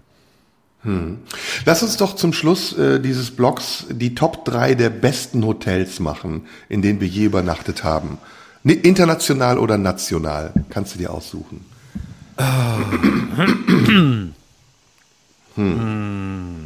Oh. Soll ich anfangen? Willst du anfangen? Fang, machen wir jetzt, machen wir national oder international? Also ich würde international machen, weil das ist, finde ich, ein ganz guter Vergleich. Da kann man auch sagen, was, was da war, was hier nicht ist. Und es muss auch nicht teuer sein. Es kann auch, kann auch total Ja, ja. günstig sein. Äh, okay, fang, ma, machen wir. wir. National und international. Okay, los. Also getrennt eine nationale, eine internationale oder zusammen? äh, zusammen. Einfach die drei besten, die uns einfallen. Du fängst an. Okay, also ich fange auf Platz drei an mit einem Hotel, was ich sehr, sehr, sehr geliebt habe. Es war mein absolutes Favorite Hotel auf der Tour und ähm, es ist leider geschlossen durch Corona. Sie haben es nicht überlebt und das tut mir wirklich im Herzen weh. Es ist das Hackers Hotel in Berlin auf der Grohlmannstraße, direkt um die Ecke vom Kurfürstendamm. Das war ein ganz tolles Hotel. Es hieß Privathotel. Ich habe da 25 Jahre lang immer übernachtet, wenn ich in Berlin war. Sehr gut geführt. Direkt daneben liegt das Kassambalis, ein griechisches mediterranes Restaurant. Und dieses Hotel hatte die Eigenart, total unprätentiös zu sein, aber sehr genau. Also die wussten zum Beispiel, meinen Geburtstag, die wussten, äh, wann ich welche Premiere hatte, die wussten, alle besonderen Tage hatten die auf dem Schirm. Und immer wenn ich dort angekommen bin, ich wurde auch immer persönlich begrüßt, also es war immer klar, wer ich bin, selbst wenn neue Mitarbeiter da waren, obwohl die ganz selten nur neue Mitarbeiter hatten, was ein gutes Zeichen ist. Ähm, und dann kam ich aufs Zimmer, da war dann eine Packung Pralinen, es war ein Blumenstrauß, ein handschriftlicher Brief und nicht so vorgefertigt, sondern wirklich zu ihrer Premiere heute wünschen wir Ihnen viel Glück. Man wurde beim Frühstück begrüßt vom Hotelmanager, der ein sehr netter Mann war. Und die Zimmer waren ganz schlicht, es war kein Luxus, aber es wurde dir jeder Wunsch von den Lippen abgelesen. Und wenn du Extras brauchtest, ich habe mal eine Pressekonferenz gemacht, dann haben sie dir einen Raum gegeben, ohne den zu berechnen. Und leider, leider, leider ist dieses wunderschöne Hotel seit letztem Jahr nicht mehr geöffnet. Hackers Hotel in Berlin. Platz drei. Ich habe ähm, auf Platz drei ein neues äh, Hotel, das ich wirklich ganz äh, wunderbar finde, ähm, das glaube ich recht jung ist, das ich kennengelernt habe, auch auf Natur, nämlich äh, das James in Flensburg. Ähm, ganz oben an der Küste liegt direkt mit Blick auf den Yachthafen in Flensburg oh. und äh, ist wirklich ganz äh, ästhetisch eingerichtet, sehr kunstvoll, ähm, also eine gute Mischung aus modernen Sachen und antiquarischen äh, Teilen. Also sehr nette Rezeption, sehr nette Leute, ähm, toll, sehr schöne äh, sehr schöner Barbereich. Man sitzt sehr gemütlich, so mit so roten, roten hohen Sesseln und äh, kleinen Lampen und alles sehr gemütlich gemacht. Die Zimmer auch sehr toll eingerichtet, sehr ästhetisch. Äh, das macht wirklich Spaß. Also das ist ein sehr tolles, äh, schönes Hotel, ähm, in dem man sich sehr, sehr schön aufhalten kann. Wie hieß das nochmal in Kiel? James? Das James. Und gehört das, das zu einer Kette oder ist das ein Privat? Nee, eben nicht. Ich glaube, das sind, das sind Familien, äh, das, das, ich glaube, das gehört irgendjemandem aus Schleswig-Holstein. Ich habe sogar nachgefragt, habe es aber vergessen, ich kannte den Namen auch nicht. Ich, ich glaube, es ist eine Familie, äh, im, im weitesten Sinne im Familienbesitz. Äh, auch ein sehr schöner, sehr schöner Spa-Bereich, in dem man sich sehr schön aufhalten kann. Und das Interessante ist, die haben, was ich sehr spannend fand, die haben zwei Spa-Bereiche, und zwar einen Erwachsenen-Spa-Bereich und einen Kinderspa-Bereich, haben die getrennt. Ähm, so dass je, sich alle äh, aufhalten können, wie sie wollen. Klingt jetzt vielleicht so ein bisschen, äh, warum trennt man das? Aber das war sehr schön. Da waren dann unter, Erwachsene unter sich und äh, konnten da ihre Bahnen ziehen und äh, in dem anderen Teil äh, konnten Kinder Quatsch machen. Also es, es war sehr, sehr, äh, ich fand das Konzept äh, insgesamt sehr, sehr stimmig und sehr schön. Platz zwei bei mir ist eins, das du auf jeden Fall kennst und es ist ein sehr bekanntes Hotel, was auch einen Ruf hat, was auch Teil schon von Filmen war, nämlich der Bayerische Hof in München. Mm. Ich weiß nicht, wo du immer in München bleibst. Ich liebe den bayerischen Hof. Erstens, weil ich ein äh, verwöhnter, arroganter, elitärer Sack bin. Zweitens aber, weil für mich der bayerische Hof alles erfüllt, was er verspricht. Es ist ein mondänes Hotel mit einer Tradition. Es hat eine richtige An- und Auffahrt mit, äh, mit Dienern, mit Hut und Livret. Und der Empfang ist wirklich so, wie es sich gehört, sehr freundlich, sehr angenehm, sehr kompetent. Du hast auch vor allen Dingen jemanden, ähm, äh, wie, wie heißt es nicht, Conferencier, ich verwechselt jetzt einen, wie heißt äh, der nochmal? Concierge den Concierge, der dir zur Hilfe, der, der dir hilft, wenn du irgendwas brauchst. Die Koffer werden dir abgenommen. Also es ist wirklich Luxus von der ersten Sekunde an. Man kann den, den Bayerischen Hof auch nicht mögen, weil er eine Promi-Absteige ist. Aber ich finde jetzt auch nachdem der ist ein Teil ist ja ähm, renoviert worden mit den neuen Zimmern. Ich mag das Hotel sehr, ich mag die Lage sehr, direkt in der Innenstadt. Ich mag oben die Dachterrasse sehr, wo man im Sommer sitzen kann mit herrlichem Blick über die Münchner Häuser. Und ähm, ja, ich finde, es erfüllt alles, was es verspricht. Und das macht für mich auch ein Hotel aus dass es eben nicht nur eine Behauptung ist, wir haben fünf Sterne oder was auch immer, sondern dass es eben auch für den Gast gemacht ist. Und besonders das genau. Frühstück muss ich lobend erwähnen. Das Frühstück ist im Bayerischen Hof wirklich erstklassig. Ich finde zum Beispiel ein Qualitätsmerkmal an Frühstücksbuffets ist immer, ob du einen Koch hast, der auf Bestellung dir ein Ei macht. Das finde ich ist mhm. immer, das ist immer super, wenn du zum Koch gehst und sagst, ich möchte ein Omelett mit Käse, mit Schinken und so weiter und er macht das dann frisch für dich. Finde ich ganz toll. Äh, ich habe äh, tatsächlich ähm, auf Platz zwei das äh, Äquivalent zum Bayerischen Hof in Düsseldorf, der Breidenbacher Hof. Ach, da war ich noch ähm, nie. Der ist ganz ähnlich, das ist, ja, der ist eigentlich genauso, wie du es aus München beschreibst, so kann man sich auch vorstellen. Und ich muss sagen, ich habe ja so ein, wirklich, das ist so ein bisschen äh, so eine Leidenschaft von mir, ein Fetisch von mir, sind diese, diese, ich, ich habe einfach wirklich so ein Fetisch so auf, auf alte Grand Hotels. Weil ich das, äh, mhm, ne, also mhm. dieses, gerade das, das, das ist auch der bayerische so, Hof. Ja, ja, ich weiß, das klingt so arrogant, aber das hat sowas, wenn da, ne, wenn da jemand steht und der Concierge und da, da macht einer die Tür auf und die, die in irgendeinem äh, livrierten äh, äh, Teil da rumläuft und hier und herzlich willkommen. Ich weiß es nicht. Ähm, äh, es ist einfach, es ist geil. Ich fühle mich da so, äh, ach, das hat so eine, ich weiß nicht, das, das ist so, ich denke da immer, oh geil, so, so war das, als Thomas Mann gelebt hat, war das immer so. Der ist nur in solche Hotels gegangen und da war es einfach normal, dass es so war. Und ich habe dann irgendwie so das Gefühl, ach, das hat sowas von, von Weltläufigkeit, von Größe und es ist wahrscheinlich auch nur der kleinkarierte Spießer in mir, der einfach, der Kleinbürger in mir, der sich über sowas freuen kann, ähm, weil er, weil er wahrscheinlich das nie hatte. Ähm, während Leute, die äh, in, in diesen Kreisen groß geworden sind, wahrscheinlich denken, oh Gott, lass mich bitte auf den Campingplatz gehen und in Ruhe mit so einem Quatsch. Und ich finde es einfach toll. Ich mag das. Ich komme da hin und denke, ah, große Welt, hier, die, die Taxitür geht auf. Oder ist es die Limousinentür? Nein, es ist nur ein Toyota Prius Plus. Ja. Aber wenn dieser Mann da steht und mit seinem Hut und mir die Tür aufmacht, dann habe ich das Gefühl, jetzt gleich schreibe ich was in mein Tagebuch, was nach meinem Tod ja. veröffentlicht wird. Es hat diese Zauberberg-Atmosphäre, ne? Genau, so wirklich, genau. Ja, ja das finde ich auch. Ich habe noch ein anderes und das ist auf Platz eins, muss ich sagen, weil es ist von der Anfahrt her, es ist vom Ort her einfach einmalig und es ist sogar auch vom Preis her unglaublich gut. Ähm, jetzt gehen wir ins Ausland und ich weiß nicht, kennst du den Iseo-See? Nee, gar nicht. Äh, der Iseo-See ist der Lago di Iseo.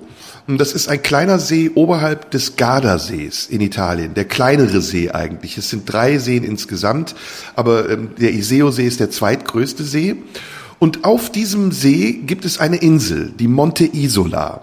Ich weiß nicht, du wirst davon sicher gehört haben. Es gibt nämlich ein ähm, Kunstwerk, was, ähm, na, wie hieß der, der den Reichstag verhüllt hat? Na. Ähm, Christo. Christo. Christo hat, ähm, bevor er den Reichstag verhüllt hat, ein Kunstwerk gemacht und zwar war das eine, ein Steg, der vom Land auf die Monte Isola führte, diese Insel in diesem Iseo-See und man konnte zu Fuß über den See laufen, in, in so einem orangefarbenen Steg, Steg. Das hast du bestimmt irgendwann gesehen. Mhm. So, und auf dieser Insel gibt es ein Hotel, das heißt Castello Oldofredi und es ist ein altes Kloster und es hat, glaube ich, nur 12 oder 15 Zimmer. Es ist sehr günstig, es kostet irgendwie 60 oder 80 Euro nur die Nacht. Und du bist komplett alleine in diesem Ding. Du bist komplett alleine. Und es ist wirklich so, als wärst du im Mittelalter gelandet. Die Zimmer sind alle wie aus dem 16. Jahrhundert. Die haben eine hervorragende Küche. Du bist auf dieser Inselspitze. Du siehst also von der Insel auf das Land gegenüber. Und es ist wirklich eine einmalige Atmosphäre und ein hervorragender Service. Kann ich also nur empfehlen auf der äh, Insel Monte Isola, das Castello Oldofredi im Lago di Seo. Meine Nummer eins. Schön. Ich äh, habe auch noch was äh, aus dem äh, Ausland ähm, und zwar ein kleiner Geheimtipp aus Wien. Äh, das Hotel Altstadt Vienna. Ein wunderschönes, äh, relativ kleines Hotel, ähm, auch privat geführt, ähm, ganz individuell äh, mit sehr vielen unterschiedlichen Zimmern, die auch äh, von, ich glaube, von unterschiedlichen Künstlern gestaltet oder mindestens mitgestaltet wurden. Ähm, eine, ein kleines äh, Restaurant, wo man sitzen kann, wo man auch so was, ein paar Schachbretter hat, kann man spielen. Äh, es gibt so eine Bibliothek, äh, die, die angrenzt. Das Café ist, ist ähm, mit, mit wirklich alte Bücher, so antiquarische Bücher, kannst du was lesen lesen, kannst da ruhig sitzen, kannst äh, deinen äh, deinen Kaffee trinken und es gibt eine sehr schöne Terrasse oben, so eine kleine, ähm, wo es dann auch Eiskaffee gibt im Sommer, so eine Eiskaffeemaschine. Ich habe noch nie so gut eine Eiskaffee getrunken wie dort. Es ist fantastisch. Nimmst dir einfach so ein Gläschen, so ein kleines und dann schüttest du das in ein Glas und es ist so fantastisch gut und äh, zahlst dann einfach, indem du dich, dich selber einträgst und so. Es kontrolliert auch keiner. Ist eben nicht, was wollen die Herr haben, die sollen, haben sie eingetragen, Zimmernummer und Passnummer, sondern nee, man vertraut einander und äh, es funktioniert und es ist einfach ein ganz schönes, liebevolles Hotel. Vienna Altstadt in Wien. Ja, das ist doch, jetzt haben wir konstruktiv sogar Tipps gegeben. Werbung für, gemacht. Ne, Finde ich super. Ja. Und vielleicht schreiben uns ja unsere Zuhörer dann, wenn sie in einem dieser Hotels gewesen sind. Dein Wiener Tipp übrigens, den hättest du mir leider mal vor zwei Wochen geben sollen. Ja. Dann wäre ich da nämlich hin. Das sieht sehr gut aus. Ich habe es mir gerade parallel angeguckt. Ganz toller Tipp Ganz von toll. dir. Ja. Äh, ja, genau. Und ihr könnt natürlich auch gerne eure Hotelerfahrungen äh, Oh oder ja, uns ähm, oh ja. Hotels empfehlen. Oh ja, Instagram, oh ja. Instagram könnt ihr schreiben, Instagram Schröder Live. Äh, einfach schreibt mir, schreibt mal Hotels, in denen ihr wart, die ihr schön gefunden habt. Äh, und äh, Oder, oder die miesesten. Oder Oder beides. die schlechtesten, genau. Und bitte lasst den Vorsatz weg. Ich ahne schon, es wird euren, eu, euren Wünschen nicht entsprechen, aber ich nenne es trotzdem. Macht es einfach. Schreibt, was ihr gut findet, was euch gefällt, was ihr Ja, genau, mögt. jeweils. Und jeweils genau. das Mieseste und das Beste. Also Tipp Genau. und äh, Warnung. Das fände ich super. Das finde ich richtig gut. Genau. Und wenn jemand das Hotel äh, in Stuttgart erkannt haben sollte, das du beschrieben hast, dann kann er das auch gerne nennen. Und dann werden wir nächstes Mal ähm, dieses Hotel nennen, ohne zu sagen, dass es das ist. Aber es fällt dann unter euren Tipps. Die machen wir dann nächste Woche. Das Aber wir nennen, wir, wir sagen genau. dann nicht, dass es das ist, sondern es kommt einfach irgendwann vor. Und dann Ja. werden die, die Kenner, werden dann wissen, ach, das war das, äh, äh, von dem du erzählt hast. Ja, wir machen ja, das so ja. in, in einer Art Geheimsprache, nur für Eingeweihte. Ja. Sag mal, hier Ich draußen will- bei mir ist, ist wahnsinnig laut geworden. Hört man das eigentlich? Bisschen, ist aber nicht schlimm. Die Leute wissen doch, das dass Fenster wir... mal zumachen? Nein, Ist nein, nein, nein, nein. Nee? Wir, wir nehmen doch am Ist der- lebendigen warte, ich- Leibe auf. Das weiß Guck mal, doch was jeder. draußen los ist. Warte mal schnell. Ich warte mal kurz. Ey, mach mal leise hier, du Penner, ey! Was ist denn da los? Warte, komm mal zu. Zugemacht. Oh, jetzt ist doch viel leiser. Bitte? Jetzt ist doch viel leiser auf einmal. Schon viel leiser, ne? das war schon störend. Ich glaube, ich mein es von mir aber auch Gärtner, laut, oder? Ja, ist mein, ist mein Gärtner, der schneidet gerade die Hecke. Deswegen ist es ein bisschen lauter geworden. Okay. Du, ich wollte mit dir heute über ein Thema sprechen. Ähm, ich weiß gar nicht, hast du was? Soll, soll ich? Ich hätte nämlich eine Mach Idee. du mal. Ja, los. Ich, ich wollte mit dir über die Türkei sprechen. Oh! Ja, über Erdogan und seine Rolle, die er da jetzt spielt und die Wahlen, die uns bevorstehen, die Grünen, die jetzt sehr türkeifeindliche Politik machen auf einmal oder sich jedenfalls sehr kritisch äußern. Darüber wollte ich mit dir sprechen, wenn du Lust hast. Ja, lass uns das tun. Wollen wir erst die Lage erklären oder Ja, bitte. du Mach mal, du, du wolltest, du wolltest anfangen, mach du mal. Erzähl, erklär du mal die Lage und dann ge- gebe ich meine, ähm, meine Kommentare dazu ab. Unqualifiziert, aber meinungsstark. Also die Lage ist ganz einfach. Es steht eine Wahl bevor 19, 1920, 23. Äh, dann wird 1923 wird Erdogan- gewählt. Was? 1923. Du meinst, Dann- äh, du meinst da, wo Erdogan geistig stehen geblieben ist, da wird Genau. gewählt, 1923. Da wird äh, dann gewählt. Gewählt in Anführungsstrichen, muss man sagen, in der Türkei. Gewählt in Anführungsstrichen, oder? Dann, man muss vorsichtig sein. Ich muss vorsichtig sein. Du kannst alles sagen. Ich, aber ich, ich kann alle, genau. Ich nehme, okay, dann kommentiere ich jetzt, und nicht, weil ich dich unterbrechen will oder weil ich unhöflich sein will, sondern weil ich die Sachen sagen kann, die du nicht sagen kannst. Ich kann alles sagen, denn ich habe auch nicht vor, in die Türkei zu fahren. Also, es wird, Anführungsstriche oben, gewählt, Anführungsstriche oben, ähm, in der Türkei, und zwar äh, Wahlen wie zuletzt 1923, mit allem, was damals dazugehört hat. Das ist die, das ist die kolonialistische Überheblichkeit, die aus dir spricht. Ich bin ein großer Fan von Erdogan. Das ist mein Präsident und deswegen nehme ich ihn auch in Schutz. Wie Und dem du weißt, sei. ich bin, ich bin Grünenwähler und Grünliebhaber, insofern muss ich so sprechen. Genau, und als Kabarettisten sind wir auch Meister der Untertöne, deswegen können unsere Hörer das selbst entscheiden, was wir wirklich denken.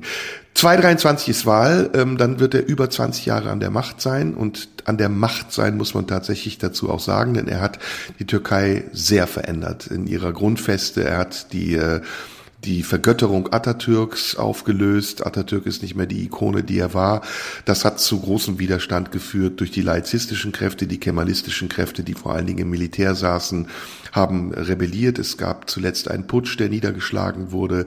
Und seitdem ist die Türkei eigentlich ein autokratisch regierter Staat ähm, äh, mit, der, mit Erdogan an der Spitze, an den man überhaupt nicht rankommt, der nichts mit sich äh, sprechen lässt und der das tut, was er will, auch in, in außenpolitischen Fragen. Und wir haben das zuletzt erlebt, als es um die Böhmermann-Affäre ging und wir haben es auch danach immer wieder erlebt, wie selbstbewusst, wie überheblich oder fast schon arrogant Erdogan mit den Europäern umgeht, wobei man dazu sagen muss, dass die Europäer nicht minder arrogant mit ihm umgegangen sind und auch umgehen und mal mit ihm gemeinsame Sache machen und dann aber auch wieder ihn benutzen, um ihre eigene Politik zu machen. Alles sehr ambivalent und jetzt ist eben durch die Ukraine-Krise, durch den Krieg in der Ukraine Erdogan wieder ins Rampenlicht gerückt, indem er sich als Vermittler aufgespielt hat und auch die Sonderposition der Türkei ausspielt, denn die Türkei, das Nadelöhr der Bosporus und auch die Dardanellen-Ausfahrt ins Mittelmeer spielen ja seit jeher eine große Rolle für die Russen. Die gesamte russische Mittelmeerflotte oder überhaupt die Flotte der Russen muss durch dieses Nadelöhr und deswegen sind sie angewiesen auf gute partnerschaftliche Beziehungen zu den Türken. Und die Türken und insbesondere Erdogan nutzt das im Augenblick aus, um seine innenpolitische Position, die sehr geschwächt ist durch die wirtschaftliche Krise, durch die die Türkei schon seit längerem geht. Die Inflationsrate liegt bei, ich glaube, 80 Prozent im Moment. Das muss man sich mal vorstellen. Wir hier in Deutschland reden über 10 Prozent.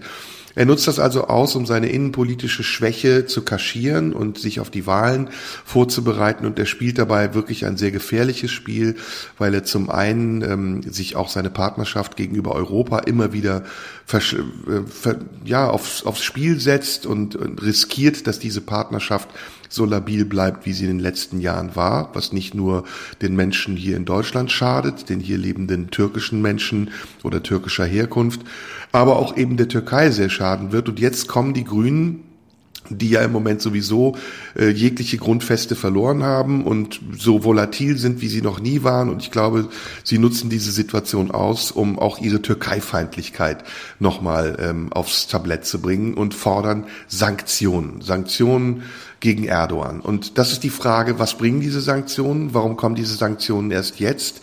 Ähm, es hätte genug Anlässe gegeben, wie zum Beispiel den Kampf gegen die Kurden im Südosten der Türkei. Es hätte genug andere Anlässe gegeben, wie zum Beispiel die Position Erdogans gegenüber Israel.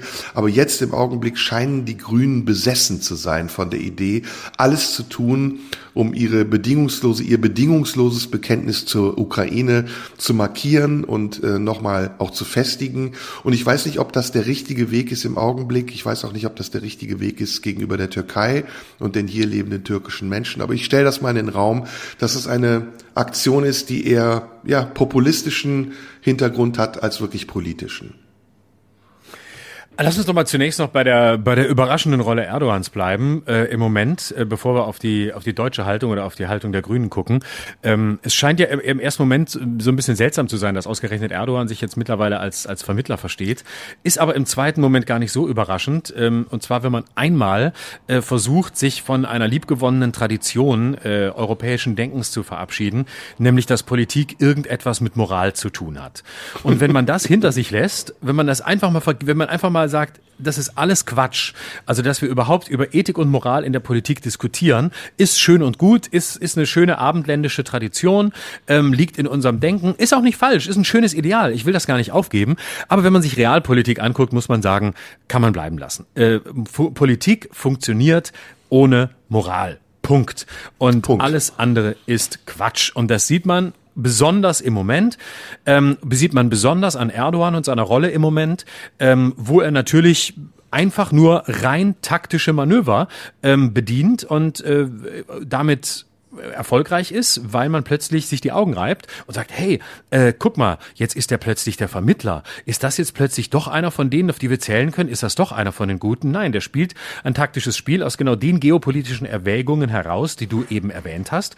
Und ähm, deswegen macht er das und deswegen weiß er genau, äh, dass er damit ähm, natürlich auch äh, sich selbst Vorteile verschafft, dass er äh, am Ende Europa wieder für seine Zwecke instrumentalisieren kann, wenn er jetzt äh, Putin kritisch ist und ähm, dort äh, Möglichkeiten äh, der Durchfahrt beschränkt. Also das ist ein ganz klar absehbares Spiel, ähm, wo einer die Situation ausnutzt, die er ausnutzen kann. Da kann man ganz viele andere Beispiele auch international nennen. Ähm, und äh, auch wir sind, äh, das sagst du ja völlig zu Recht, überhaupt nicht frei ähm, von äh, Instrumentalisierungen. Und nur darum geht es. Es geht darum, wer kann wen für welche Zwecke wann instrumentalisieren. Die ganze Politik ist besonders gerade in diesem Zusammenspiel Europa, Putin, Erdogan, auch äh, Trump natürlich früher und vielleicht bald wieder, äh, letztlich ein, ein Spiel der, äh, der Instrumentalisierungen, der, der, der Versuche von Vorteilsnahme. Und äh, die Frage ist, wie schlimm man das bewertet. Aber wenn man das so nüchtern runterbricht, versteht man sehr schnell, warum Erdogan so handelt, wie er es tut. Ja, das, äh, das ist so und man muss natürlich da auch, glaube ich, ein bisschen tiefer in die Kontexte gehen, um das zu verstehen und man muss aus den Kontexten heraus betrachtet dann auch die Auswirkungen einkalkulieren, die es auf uns haben wird. Und das ist alles sehr komplex und das werden wir in diesen zwei Stunden, die wir hier haben, gar nicht schaffen. Trotzdem ähm, würde ich das versuchen, weil ich glaube, dass hinter dieser ganzen Instrumentalisierung und hinter dieser ganzen oberflächlichen Politik, die ja auch sehr stark von Selbstdarstellung lebt, noch etwas anderes steht. Nämlich im Grunde genommen, wenn man es ganz runterbricht auf einen simpel, auf einen simplen Blickwinkel, der Versuch, eines Teils der Welt eine neue Ordnung zu schaffen, während ein anderer Teil der Welt an der anderen Ordnung und an der alten Ordnung versucht festzuhalten. Und das hat ganz viele Zusammenhänge, hat übrigens auch einen Zusammenhang zum, zur Beerdigung der Queen, hat einen Zusammenhang zu, zu vielen anderen Themen, über die wir gerade sprechen, insbesondere auch dem Ukraine-Krieg und wird auch Zusammenhänge behalten, die noch äh, in den nächsten Wochen auf uns zukommen werden. werden. Ähm, die Türkei spielt seit jeher ja eine Schlüsselrolle. Sie ist ja immer das Bindeglied gewesen zwischen Orient und Okzident und sie ist immer ein Land gewesen an der Schwelle.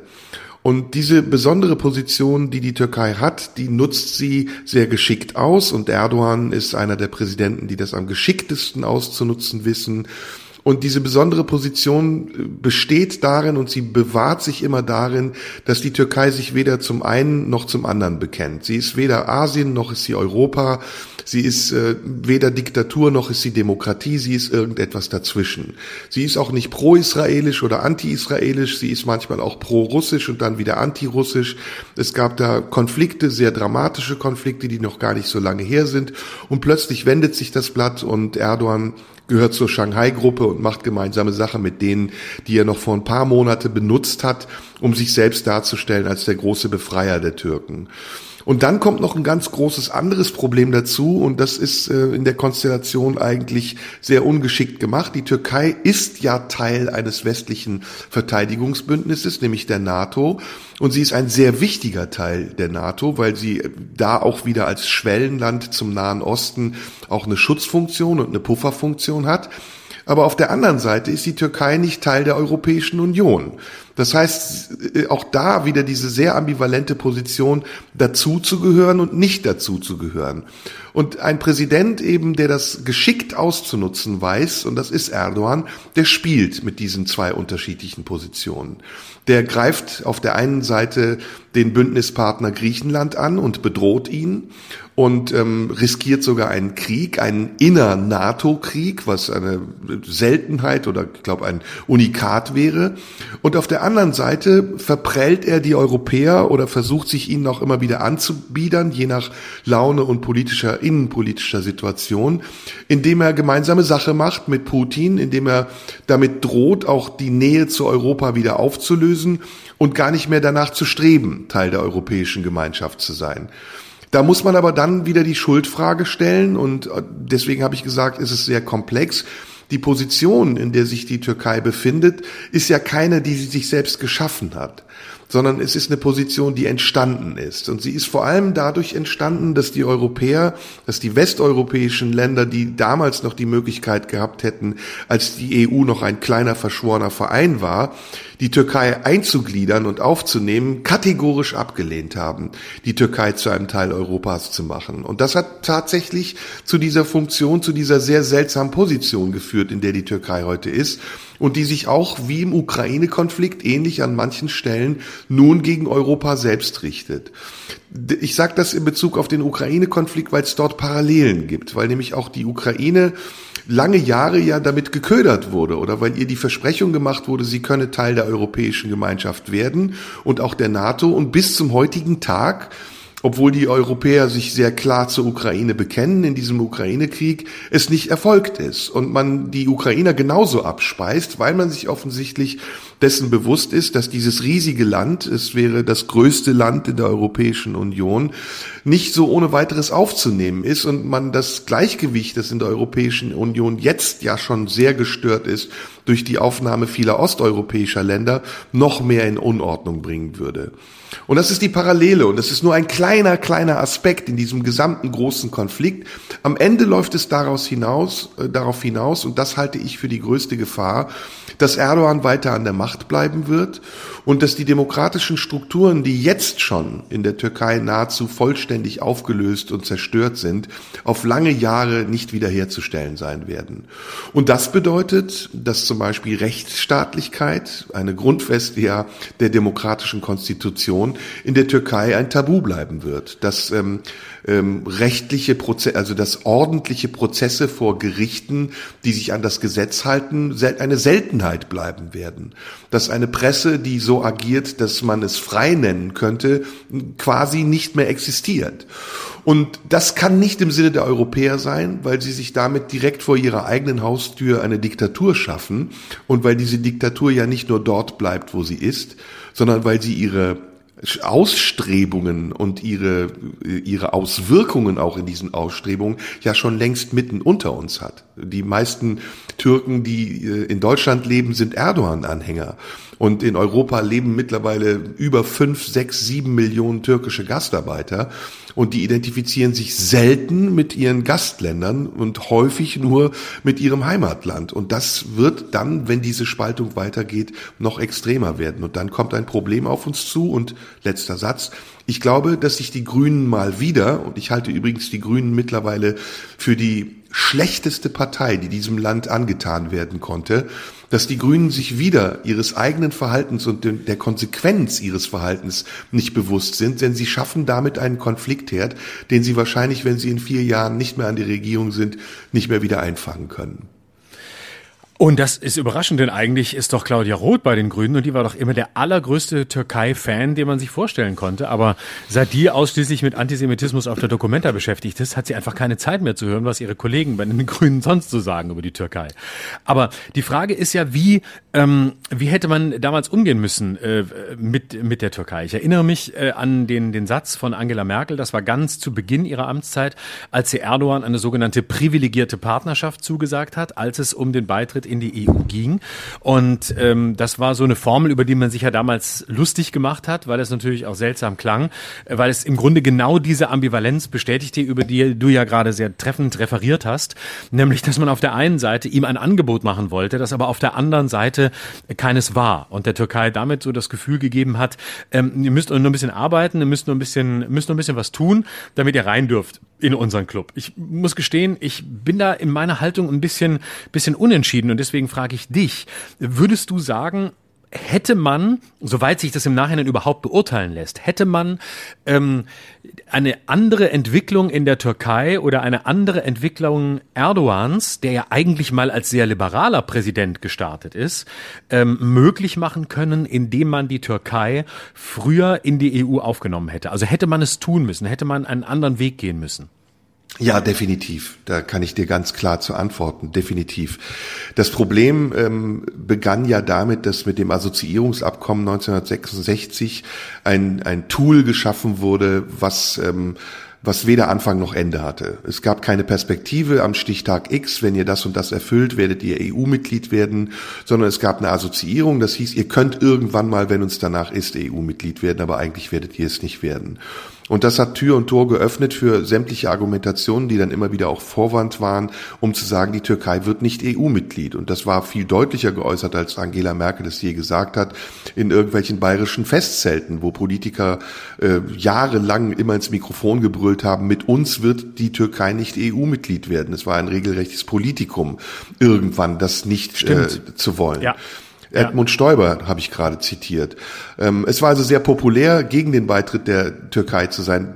Um deine Frage konkret zu beantworten, die demokratischen Kräfte, die in der Türkei nach dem ähm, vorletzten Putsch, also es gab ja jetzt diesen Putschversuch, dann gab es den von Evren, der war an, in den 80er Jahren und dann gab es noch einen davor. Also den meine ich in den 60er Jahren, der auch damit geendet hat, dass es eine Militärjunta gab, die die Macht übernommen hat und dann das gesamte politische System noch einmal reformiert werden musste.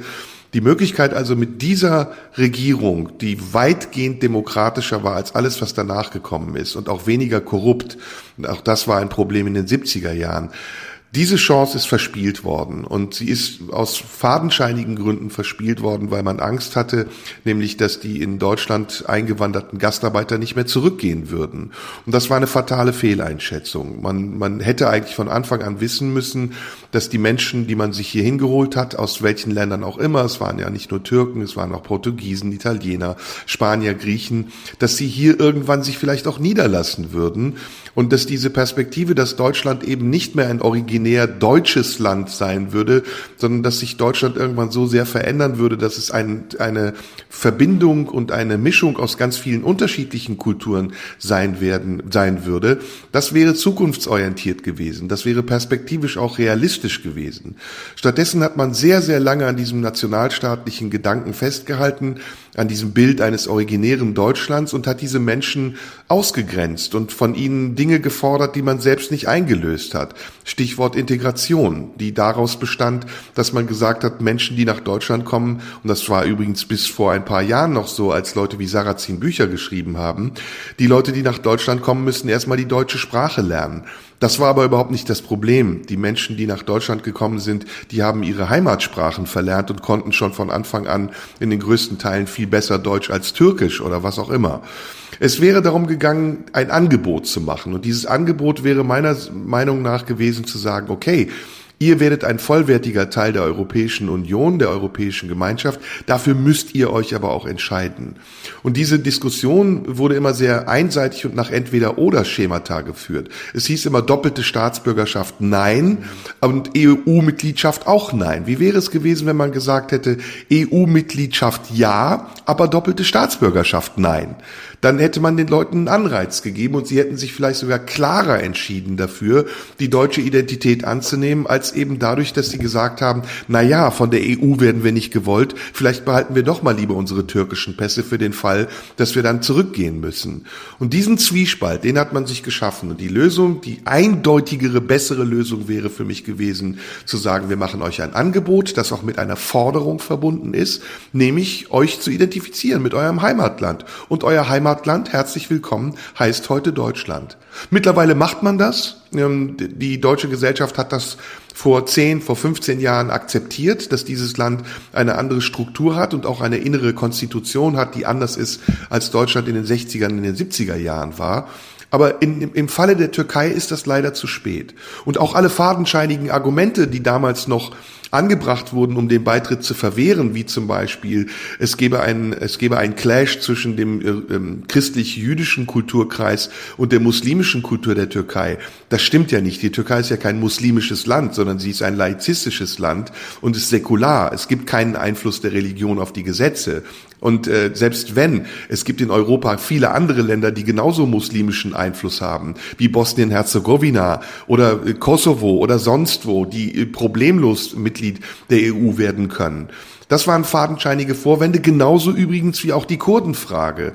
Man hat sich mit den Kurden solidarisiert, solange das Argument gültig war, um der Türkei den EU-Beitritt zu verwehren. Aber als dieses Thema dann wieder aus dem Fokus war, hat man die Kurden im Stich gelassen. Und das tut man übrigens auch jetzt. Der Krieg im Südosten der Türkei ist ja noch längst nicht beendet und er findet mit der gleichen Brutalität und der Grausamkeit statt wie vor zehn oder vor 20 Jahren und dass die Türkei diesen Krieg vertuschen will, dass sie rigoros und rigide darauf regiert, wenn man äh, darüber spricht. Das sieht man an den Fällen Dennis Yücels oder auch äh, Can Dündars, die ja mittlerweile in Deutschland leben, weil sie in der Türkei sofort inhaftiert werden würden.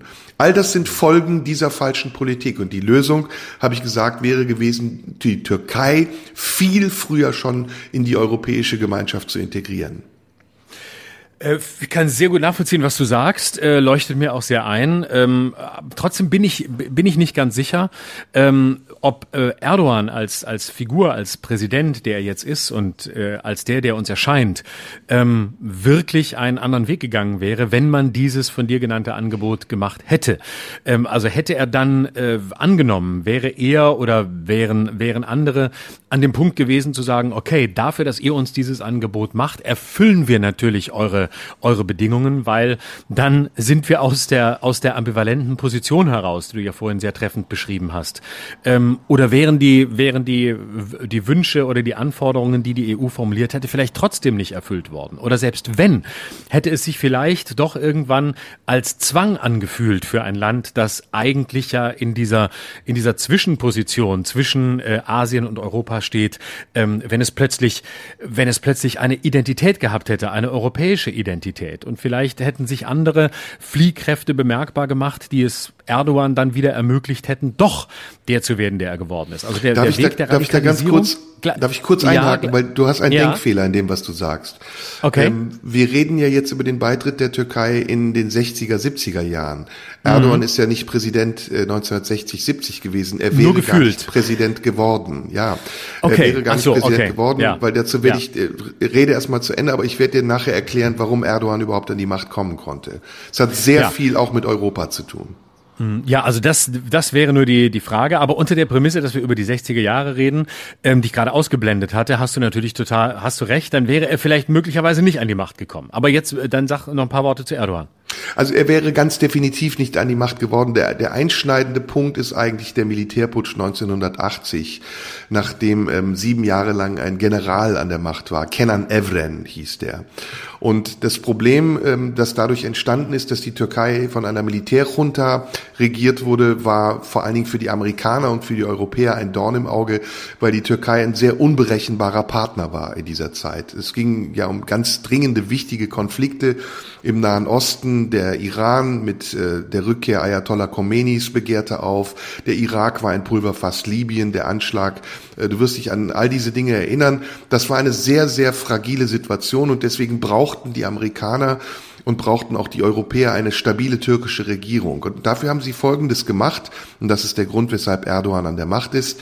Sie haben das türkische Grundgesetz geändert. Und zwar so, dass bei Wahlen nicht mehr die Partei, die die Mehrheit aller Stimmen auf sich vereinen konnte, automatisch an der Macht war, sondern es gewann die Partei, die am Ende, nachdem auch die Parteien, die die 10%-Hürde nicht überschritten hatten, ihre Stimmanteile an die bis dahin stärkste Fraktion abgegeben hatten, ein durchschnittlicher Wert entstand, der äh, ergab, dass die Partei, die alle Stimmen, auch die verfallenen Stimmen der anderen Parteien auf sich vereinen konnte, mit der Regierungsbildung beauftragt wurde. Ich weiß nicht, ob du das nachvollziehen kannst. Das heißt, ich erkläre es nochmal simpler. Es gab eine 10%-Hürde und wer diese 10%-Hürde nicht überschritten hat, der, der verlor alle seine Stimmen an die Partei, die bis dato die stärkste war. Also stell dir vor, in Deutschland hat die CDU 20% real, die NPD schafft es nicht, über 10% zu kommen und die 9,9% der NPD gehen an die CDU, weil sie zu dem Zeitpunkt die führende stärkste Partei war. Ist irre. Es ist einfach irre. Der Hintergrund mhm. ist, dass die Türken damit ihre Partei stärken wollten, nämlich die von Turgut Özal, der die ANAP-Partei hatte. Das war eine liberale Partei, die zwar laizistisch war, aber sie war weder links noch rechts. und war damit so ein bisschen ein Steigbügelhalter für auch andere Parteien, die es sonst nicht geschafft hätten, ins Parlament zu kommen. Und dieses Wahlsystem hat dann ermöglicht, bevor Erdogan überhaupt an die Macht kam, er war ja im Knast, er war ja eingebuchtet als Republikgegner, als Verräter, dass er als Nachfolger von Necmettin Erbakan der Vorsitzende einer religiösen Partei war, die immer in der Minderheit gewesen ist, an die Macht kommen konnte. Mit einem Stimmanteil von damals bei der ersten Wahl, der knapp über 20 Prozent war, also wirklich äh, verhältnismäßig gering und mit einem dann wachsenderen Stimmanteil, der aber nie die Mehrheit der türkischen Wählerschaft abdeckte, sondern sich immer nur daraus ergab, dass seine Partei als stärkste Partei auch die Stimmen der anderen Parteien bekam. Und darunter waren übrigens auch die Stimmen der kurdischen Partei, der HDP oder Parteien, die seinem, äh, seinem Wirken und seiner Ideologie diametral entgegengesetzt waren. Und das System hat Erdogan ausgenutzt und gleichzeitig in der Zeit, in der er an der Macht war, alle Institutionen und alle Gegenkräfte ausgeschaltet. Äh, Gerichte, äh, das Militär, alles, was sich ihm in den Weg stellen konnte. Und das ist der Grund, weshalb er heute immer noch an der Macht ist und real mit ähm, einem Stimmanteil von knapp über 30 Prozent, also nur einem Drittel der türkischen Bevölkerung, äh, Präsident ist, obwohl die Zahlen am Ende, wenn du alle anderen Zahlen dazu rechnest, fast über 40 Prozent geben und den Eindruck erwecken, als hätte äh, ähm, ähm, den Eindruck erwecken, als hätte er eine absolute Mehrheit. Mhm. Okay, jetzt habe ich aber noch nicht verstanden, warum du meinst, dass er nicht an die Macht gekommen wäre. Oder habe ich es äh, in den Zahlen verfasst? Weil er die Mehrheit nicht hat. Weil die Grundgesetzänderung ihm die Mehrheit ermöglicht. Die türkische Wählerschaft wählt traditionell fast 50-50 konservativ oder linksliberal. Mhm. Und religiöse Parteien hatten es in der Türkei immer schwer, immer. Das beste Beispiel ist Necmettin Erbakan, der ja auch im Gefängnis war wegen Volksverrats. Also das war immer ein Tabu. In der Türkei hat man nicht religiös orientierte Parteien gewählt. Und Erdogan hat das erst etabliert und er konnte es nur etablieren durch diese fatale Änderung des Grundgesetzes. Verstanden, okay. Es gibt noch einen zweiten Aspekt, aber der ist nicht unwichtig, aber spielt eine Rolle. Erdogan hat zudem noch was anderes gemacht. Er hat den in Europa lebenden türkischen Gastarbeitern Wahlrecht ermöglicht. Und ja. das aber nur, weil er wusste, dass die meisten in Europa lebenden türkischen Gastarbeiter ihm eher wohlgesonnen sind. Und damit genau. hat er nochmal einen hohen Stimmanteil sich aus Europa geholt. Genau, und das erklärt ja auch, warum äh, so viele äh, Menschen, die in Deutschland leben und aus der Türkei kommen, Erdogan wählen, was ja hier häufig gar nicht verstanden wird, wenn man sagt, wie könnt ihr in Deutschland wählen, in einem Land, in dem ihr offensichtlich ja. äh, die Vorzüge der demokratischen Freiheit oder der freiheitlichen Grundordnung genießt und gleichzeitig jemanden wählen, der dort, wo ihr herkommt, den Menschen genau das nimmt, was ihr hier schätzt. Also das ja. ist ja bis heute so ein Paradox, dass aber dadurch, ähm, dass er das ermöglicht hat, natürlich erklärt wird und dadurch auch erklärt wird, dass dass ähm, man selbst in einem äh, anderen Land eben äh, durchaus Vorteile genießen kann, aber äh, jemanden in dem Land, aus dem man kommt, wählt, weil man sagt, naja, der hält dort die Ordnung aufrecht, die ich aus der Ferne durchaus für die richtige halte und auch deshalb äh, ziemlich kommod für die richtige halten kann, weil ich sie ja nicht aushalten muss und weil ich nicht dort sein muss. Ja, ja, und es, es kommt noch dazu, äh, die Demütigungen die die in äh, Europa lebenden türkischen Gastarbeiter erlebt haben, äh, weil sie ghettoisiert wurden in den 70er Jahren, weil sie nicht anerkannt wurden als gleichwertig, die haben dazu geführt, das war die ideale Grundlage, dass Erdogan genau dieses Frustpotenzial abschöpfen konnte, indem er Europa die Stirn geboten hat und gesagt hat, ihr könnt uns nicht einfach so zurückweisen. Wir haben ein eigenes Selbstbewusstsein. Wir sind eine Nation, die auf den Grundfesten des Osmanischen Reichs gebaut wurde. Und wie wollt ihr uns als Bittsteller behandeln? Wir sind diejenigen, die die Forderung stellen und ihr könnt Ja oder Nein sagen. Und wenn ihr Nein sagt, dann werden wir uns eben in eine andere Richtung drehen drehen und mit unseren Nachbarländern und den Turkvölkern in Asien verbinden und verbünden, was die Türkei ja auch schon seit geraumer Zeit macht. Ich meine, das darf man übrigens nicht unterschätzen, das wissen viele Deutsche nicht. Äh, Halbasien ist äh, äh, besiedelt von Turkvölkern. Ich kann zum Beispiel Kirgisisch verstehen, ich kann Turkmenisch verstehen, Kasachisch, die, die sprechen meine Sprache. Aserbaidschan spricht fast original Türkisch wie ich. Und das ist ein riesiger Markt mit einem riesigen Potenzial. Dagegen kann die EU nicht anstinken. Und sie müsste eigentlich alles tun, um die Türkei an sich zu binden und damit auch Zugang zu diesem Markt zu haben. Aber auch das ist wiederum Folge einer Politik, die in den letzten Jahren die Entwicklung immer wieder verschlafen hat. Ja, sehr spannend. Danke für diesen für diesen Einblick, denn ich äh, ja so habe ich es aus aus dieser aus dieser historischen Perspektive habe ich das Ganze noch nie betrachtet und wusste ich auch so so genau nicht. Ähm, super, danke. Ja, gerne, natürlich. Ich hoffe, ich habe nicht zu viel gelabert. Nö, war, war ja sehr spannend. War, hat ja einen, hat ja einen Einblick gegeben. Ich habe keine, ich habe mich nicht gelangweilt. Im Gegenteil. Na sehr gut. Jetzt bist du dran. Was hast du denn noch für ein Thema zum Schluss? So, ich Oder wollte eigentlich mit dir noch nee. Ja, wir sind auch wir sind auch durch. Wir, also Bisschen eigentlich haben wir sehr viel noch, besprochen. Bisschen noch, komm, ein paar Minuten noch.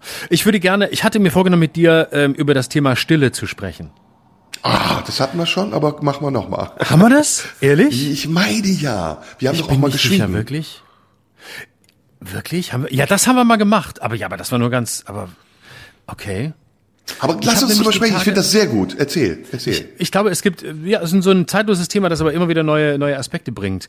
Ähm, ich habe die Tage äh, viel überlegt, was, äh, was Stille ist, ob, äh, ob Stille überhaupt äh, aushaltbar ist, ähm, ob wir Stille aushalten oder ob Stille ähm, vielleicht auch eine der dröhnendsten Lautstärken sein kann, die man äh, die man hat äh, und äh, ob also ne, ob, ob Stille etwas ist, was also äh, man kennt das ja, wenn man manchmal Momente hat, wo man wo man sich wirklich in eine Stille begibt oder wo man in der Stille ist oder für sich äh, Stille erlebt, dass die ganz bedrängend wird. Manchmal auch mit anderen zusammen. Also wenn du mit anderen zusammen in einem Raum bist, sei es eine Person, sei es mehrere und wirklich äh, eine eine Stille da ist, dann führt das ja nicht zwangsläufig zu Andacht, sondern es führt häufig auch dazu, dass diese Stille eine eine Überlastung darstellt. Und damit will ich nicht hinaus auf äh, ja, wir halten das alles nicht mehr aus, die, unsere Zeit ist so laut und so schnell und äh, und so schreiend, sondern äh, auf das, das Phänomen des, ähm, des In sich Gehens, das mit Stille verbunden ist und des auf sich zurückgeworfen Seins.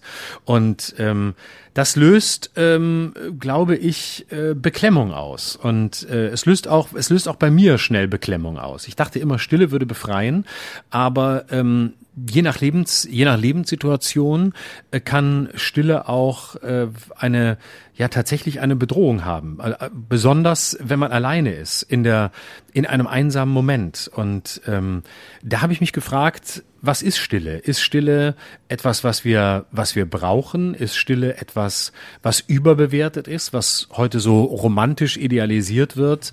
Ähm, aus den eben genannten Gründen, weil wir angeblich so viel reden. Ähm, oder ist Stille etwas, was wir, was wir als Menschen einfach nicht aushalten, wofür wir nicht gemacht sind? Das ist, ähm, boah, es sind, es sind gute Fragen, es sind viele Gedanken und im Augenblick fällt mir nur eine Assoziation ein und ähm, ein Wunschbild von mir, wobei ich das äh, gleichzeitig auch verbinde mit einem äh, mit einer Qual, nämlich ähm, du kennst ja die Kartäuser, ne? Mhm. Den Kartäuserorden. Das ist ja ein Orden schweigender Mönche. Ja. Und die schweigen ja, weil sie die Wiederkunft Christi erwarten. Also sie, sie wissen, äh, dass die Spiritualität, das In sich gehen, die, das Zurückgezogensein in der Einsamkeit, dass das ähm, wie eine Vorbereitung ist auf etwas Höheres, was kommt. Und das macht diese Einsamkeit, die entsteht in dem Moment des Rückzugs und der Stille, erträglich. Und es äh, macht es deswegen erträglich, weil du ein Ziel hast vor Augen und weil du eine Perspektive hast, auf die du zuschweigst. Ich glaube, die Ungewissheit macht das Schweigen unerträglicher und sie macht die Einsamkeit auch schwieriger. Und sie macht die Sorge größer. Und das, was du beschreibst in den Momenten, in denen die Stille zur Qual wird, ist ja eine sich potenzierende Sorge über die Ungewissheit. Und um diese Ungewissheit und die Sorge über die Ungewissheit zu ertragen, muss man eine Form von Zuversicht haben, die es möglich macht, ohne sich auszudrücken und gehört zu werden, in sich auch ruhen zu können. Und ich, deswegen fällt mir jetzt dieser Kartäuserorden ein, weil die Kartäuser für mich immer ähm, ein Mysterium waren. Also weil mich, mich immer gefragt habe, wie kann man das? Wie kann man ohne zu sprechen leben? Und da gibt's auch noch andere Beispiele, die diesen Gedanken in mir immer wieder erzeugt haben. Auch, auch Bhagwan zum Beispiel hat ja eine Zeit mhm. lang geschwiegen. Ja. Als er im, im Ashram in Pune war, Ende der mhm. 80er oder ich weiß gar nicht, er ist sogar Anfang der 80er gestorben. Also am Ende seines Lebens hat er, glaube ich, ein oder zwei Jahre gar nicht mehr gesprochen. Mhm. Und für mich ist das immer ein Ideal. Also ich, ich merke, wenn ich darüber spreche, ist es etwas, was ich eigentlich ganz toll finde und was ich eher positiv sehe. Und gleichzeitig weiß ich aber, dass es auch eine Kehrseite haben kann, vor der ich Angst habe. Ich weiß mhm, nicht, ob genau. ich damit auf deine Frage geantwortet ja, habe. Ja, ja. Es hat, war eine Assoziation jetzt mehr als eine Antwort. Aber ich finde das ein ganz, ganz wichtiges Thema und ich finde es ein großes Thema, mhm. gerade auch in unserem Zeitalter, in dem alles so laut ist. Das hast du ja auch gerade eben angesprochen. Mhm. Und wo alles also sehr schnell nach außen geht, bevor es innen gärt. Mhm. mhm. Also ich würde für mich sagen, dass ich mit ähm, mit äh, Stille äh, eine äh, wirklich Schwierigkeiten habe und ich würde das die Stille aber auch noch mal vom Schweigen trennen. Ähm, also ich kann ja zum Beispiel äh, still sein. Ähm, indem ich, äh, indem ich schweige.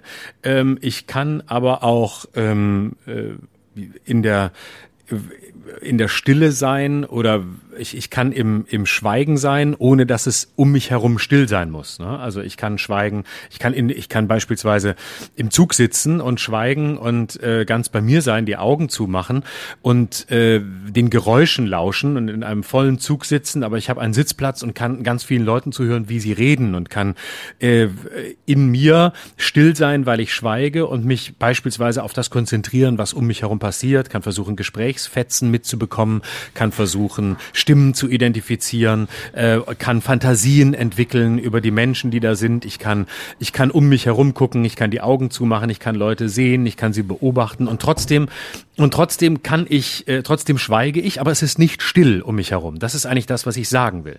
Aber die Stille, wo beides zusammenkommt, also wo ich schweige und wo um mich herum nichts ist, wobei die Frage ist, was ist nichts oder mindestens nichts, was meine Aufmerksamkeit wirklich berührt, was meine Aufmerksamkeit auf sich zieht. Also wenn ich einfach in einem, in einem Raum sitze und äh, es still um mich herum ist, dann gebe ich zu, dass das für mich was Bedrohliches hat. Ich äh, neige zum Beispiel in Alltagssituationen dazu, immer Musik zu hören oder irgendwas so nebenbei zu haben, ob es, ob es Radio ist oder irgendeine Playlist, keine Ahnung.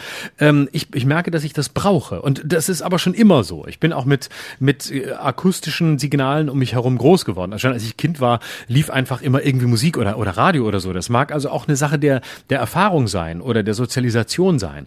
Aber die komplette, die, die totale Stille um mich herum äh, macht mich ähm, ängstigt mich, glaube ich. Und es gibt, äh, es gibt, ich kenne Menschen äh, in, in meinem privaten Umfeld, die können das total gut. Die sagen zum Beispiel, ich kann mich nur in der totalen Stille konzentrieren. Wenn ich wirklich etwas tun möchte, egal ob ich über irgendwas nachdenke oder ob ich ähm, mich in mich hineinversetzen will oder ob ich irgendwas äh, arbeiten will, ich brauche die totale Stille. Die, die tun sich dann Oropax in die Ohren, selbst äh, einfach nur, um keine Außengeräusche zu hören. Selbst wenn sie in einem völlig ruhigen Umfeld sitzen, in einer, in einer, äh, in einem stillen Raum, äh, wo es von außen kaum äh, Geräusche gibt, die eindringen, ähm, stört alles drumherum. Die brauchen diese Absorption der Stille von allem, was ablenkt. Und ich habe da großen Respekt davor, weil ich es selbst nicht hinkriege. Ähm, weil ich, ich brauche immer, mich macht auch produktiv, mich macht lebendig, wenn ich irgendetwas von außen mitkriege. Und je mehr das absorbiert ist, je mehr das so wie so ein Treibhaus ist, was um mich herum ist, desto schwerer wird es für mich auch, mich äh, zu konzentrieren. Jetzt könnte man sagen, du hast es noch nie anders probiert. Vielleicht würdest du in einer Stille, wenn du dich nur an sie gewöhnst, wenn du sie nur auszuhalten lernst und einen gewissen Punkt überwindest, sogar von ihr profitieren und kämst äh, mit dir selbst wesentlich weiter. Aber ich merke, dass diese Stille für mich problematisch ist, so wie ich zum Beispiel auch nie meditieren konnte. Ich habe das mal versucht äh, und das ist ja wirklich einfach einfach auch Stille, Stille aushalten und in sich sein und versuchen das Nachdenken oder das Denken überhaupt abzustellen, ob man das dann schafft oder nicht. Auch damit habe ich ganz große Probleme und halte mich da ja für zu für ungeeignet, für was weiß ich, äh, zu leicht abzulenken, zu äh, umtriebig, zu nervös. Ich weiß es nicht, aber ich ich merke, dass ich der Stille gegenüber sehr der Stille sehr ambivalent gegenüberstehe. Hm. Wir sind ja wir sind ja einem konstanten Einfluss ausgesetzt von Eindrücken, die wir erleben. Gerade in der zivilisierten Umgebung, in, in, Großstädten, ist das ja ein Gewitter von Eindrücken, die unser Gehirn verarbeiten muss. Und ähm, deswegen ist es eigentlich auch ganz zwangsläufig und nachvollziehbar, dass wir in einem permanenten inneren Dialog sind. Also es ist ja nicht nur die Stille, äh, sondern es ist, es ist auch, ähm, es ist auch die Bewegung um uns herum, die uns Angst machen kann. Und das in einem Gleichgewicht zu haben und ähm, in Momenten, in denen nichts passiert, sich nicht überfordert zu fühlen, weil nichts passiert, sondern auch eine Ruhe zu finden äh, und nichts passieren zu lassen, ist ein ganz schwerer Vorgang, der auch ein Training braucht. Und äh, Meditation ist ja nichts anderes als ein Training des Gehirns und der Versuch, das Gehirn ich sage es jetzt mal negativ, zu manipulieren, aufzuhören zu denken. Aber das, das klappt in den seltensten Fällen, wenn man keine Übung hat, schon gar nicht. Und wenn man sich äh, bewusst macht, dass man selbst im Traum nicht aufhört zu denken, dann muss man erstmal das Denken akzeptieren und sagen, ja, das ist Teil meines Wesens, dass ich denke. Jetzt ist die Frage, mh, hm, wie, wie gehe ich mit diesen Gedanken um? Es gibt ja ganz unterschiedliche Formen von, von Gedanken und des Denkens, die produktiv sein können, die harmonisch in Einklang mit dem eigenen Ich sein können, die sich aber auch vom eigenen Ich entfernen können. Es gibt ja das ähm, Phänomen der Depersonalisation, Depersonalisation, mhm. wo sich das eigene Ich ähm, entfernt. Also es kommt zu einer Selbstentfremdung und man würde jetzt sagen im, im Umgangssprachlichen, man steht neben sich. Ja. Und das ist zum Beispiel eine ganz unangenehme Form des Denkens, die ich übrigens auch kenne. Also ich habe das mal eine Zeit lang gehabt, da habe ich meine Gedanken verfolgt und haben mich mhm. auch meine Gedanken verfolgt. Ah, ich habe dann alles, was ich gesehen habe, hat mein Inneres kommentiert. Du guckst jetzt aus dem Fenster, du siehst einen Baum, dein Kopf bewegt sich nach rechts, du hörst eine Stimme. Oder ich habe jeden Gesprächsfetzen anderer Leute gehört. Ich bin spazieren mhm. gegangen und ich hatte ein, ähm, ein, ein rabulistisches Geschwätz in meinem Kopf von, von Teilen, von Fetzen äh, der Gespräche anderer Leute. Mhm. Und das abzustellen, ist ja immer so ein hehres Ideal, gerade in, in, in spiritualistischen Ansichten und in, in, in Religionen geht es ja immer darum, diese Kontemplation zu finden und des, mhm. diesen inneren Frieden zu finden und sich zu lösen mhm. von diesen Eindrücken, den Prozessen, den Stürmen, die in einem toben, weil man das alles verarbeiten muss. Und mhm. da kenne ich einen Moment und dieser Moment ist für mich eigentlich der glückseligste Moment, den ich mir vorstellen kann, wenn es um Stille geht. Das ist nämlich, wenn du nach einer Wanderung im Wald Du fängst an zu laufen und dein Kopf ist noch voll von Bewegung und du die ersten 30 Minuten verarbeitest du und denkst nach und du gerätst immer mehr auch in eine Art Zustand, der wie eine Trance ist, weil du mehr und mehr auch in Einklang mit der Natur kommst und merkst, um mich herum ist nichts, was sich großartig bewegt. Nur ich mhm. bewege mich und meine Gedanken bewegen sich.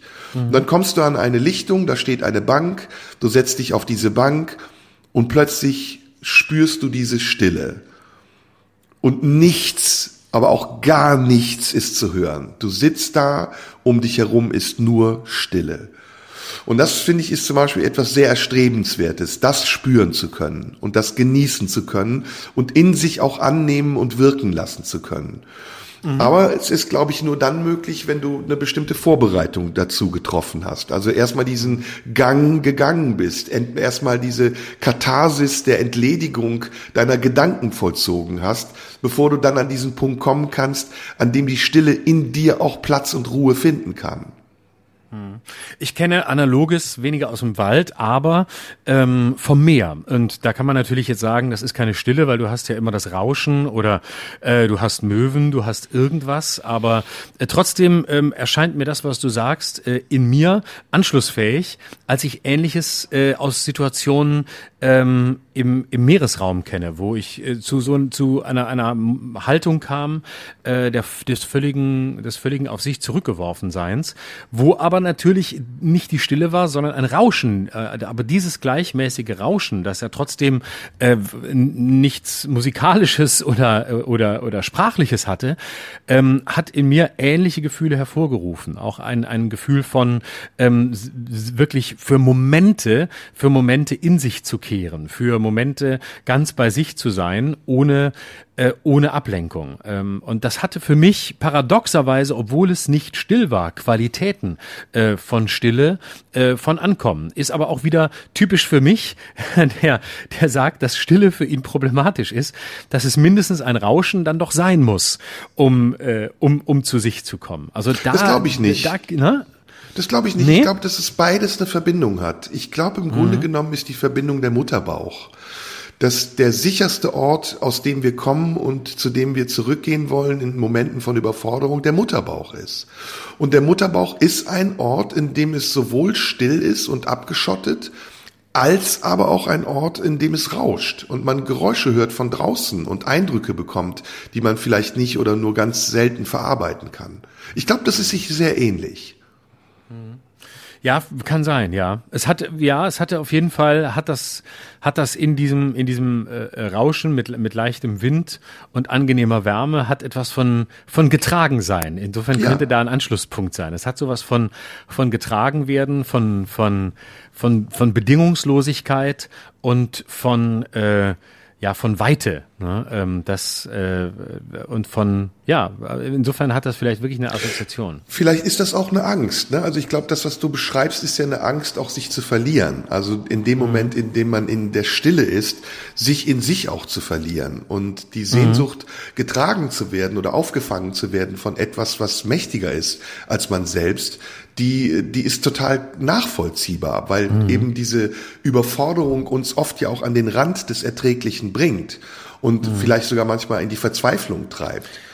Ja, und es ist ein Moment von sich überlassen können, ne? sich an eine, an eine Macht der Natur, an eine größere Macht, an Meer oder auch an Wald, Bäume, äh, das, das sind ja Naturkräfte, unterschiedliche, aber es sind Naturgewalten, sich an die überlassen zu können, weil sie natürlich auch in einer, in einer angenehmen, äh, nahen Ferne bleiben. Ne? Sie sind nah, aber sie sind, sofern nicht gerade ein gefährlicher Sturm ist, und dann wird man wohl kaum äh, ruhig am Meer sitzen, äh, sie sind da, aber sie sind doch nicht da. Sie sind in sicherer Entfernung und man kann sich überlassen ohne in ihnen unterzugehen oder von ihnen erschlagen zu werden im ja. Moment des, des Walds, aber kann sich, ähm, kann sich überlassen. Man könnte fast sagen, man kann sich, äh, man kann sich an die Natur und an, an deren Geräusche, die dann auch innere Stille hervorrufen können, anschmiegen. Das wäre der Begriff, den ich dafür nennen würde.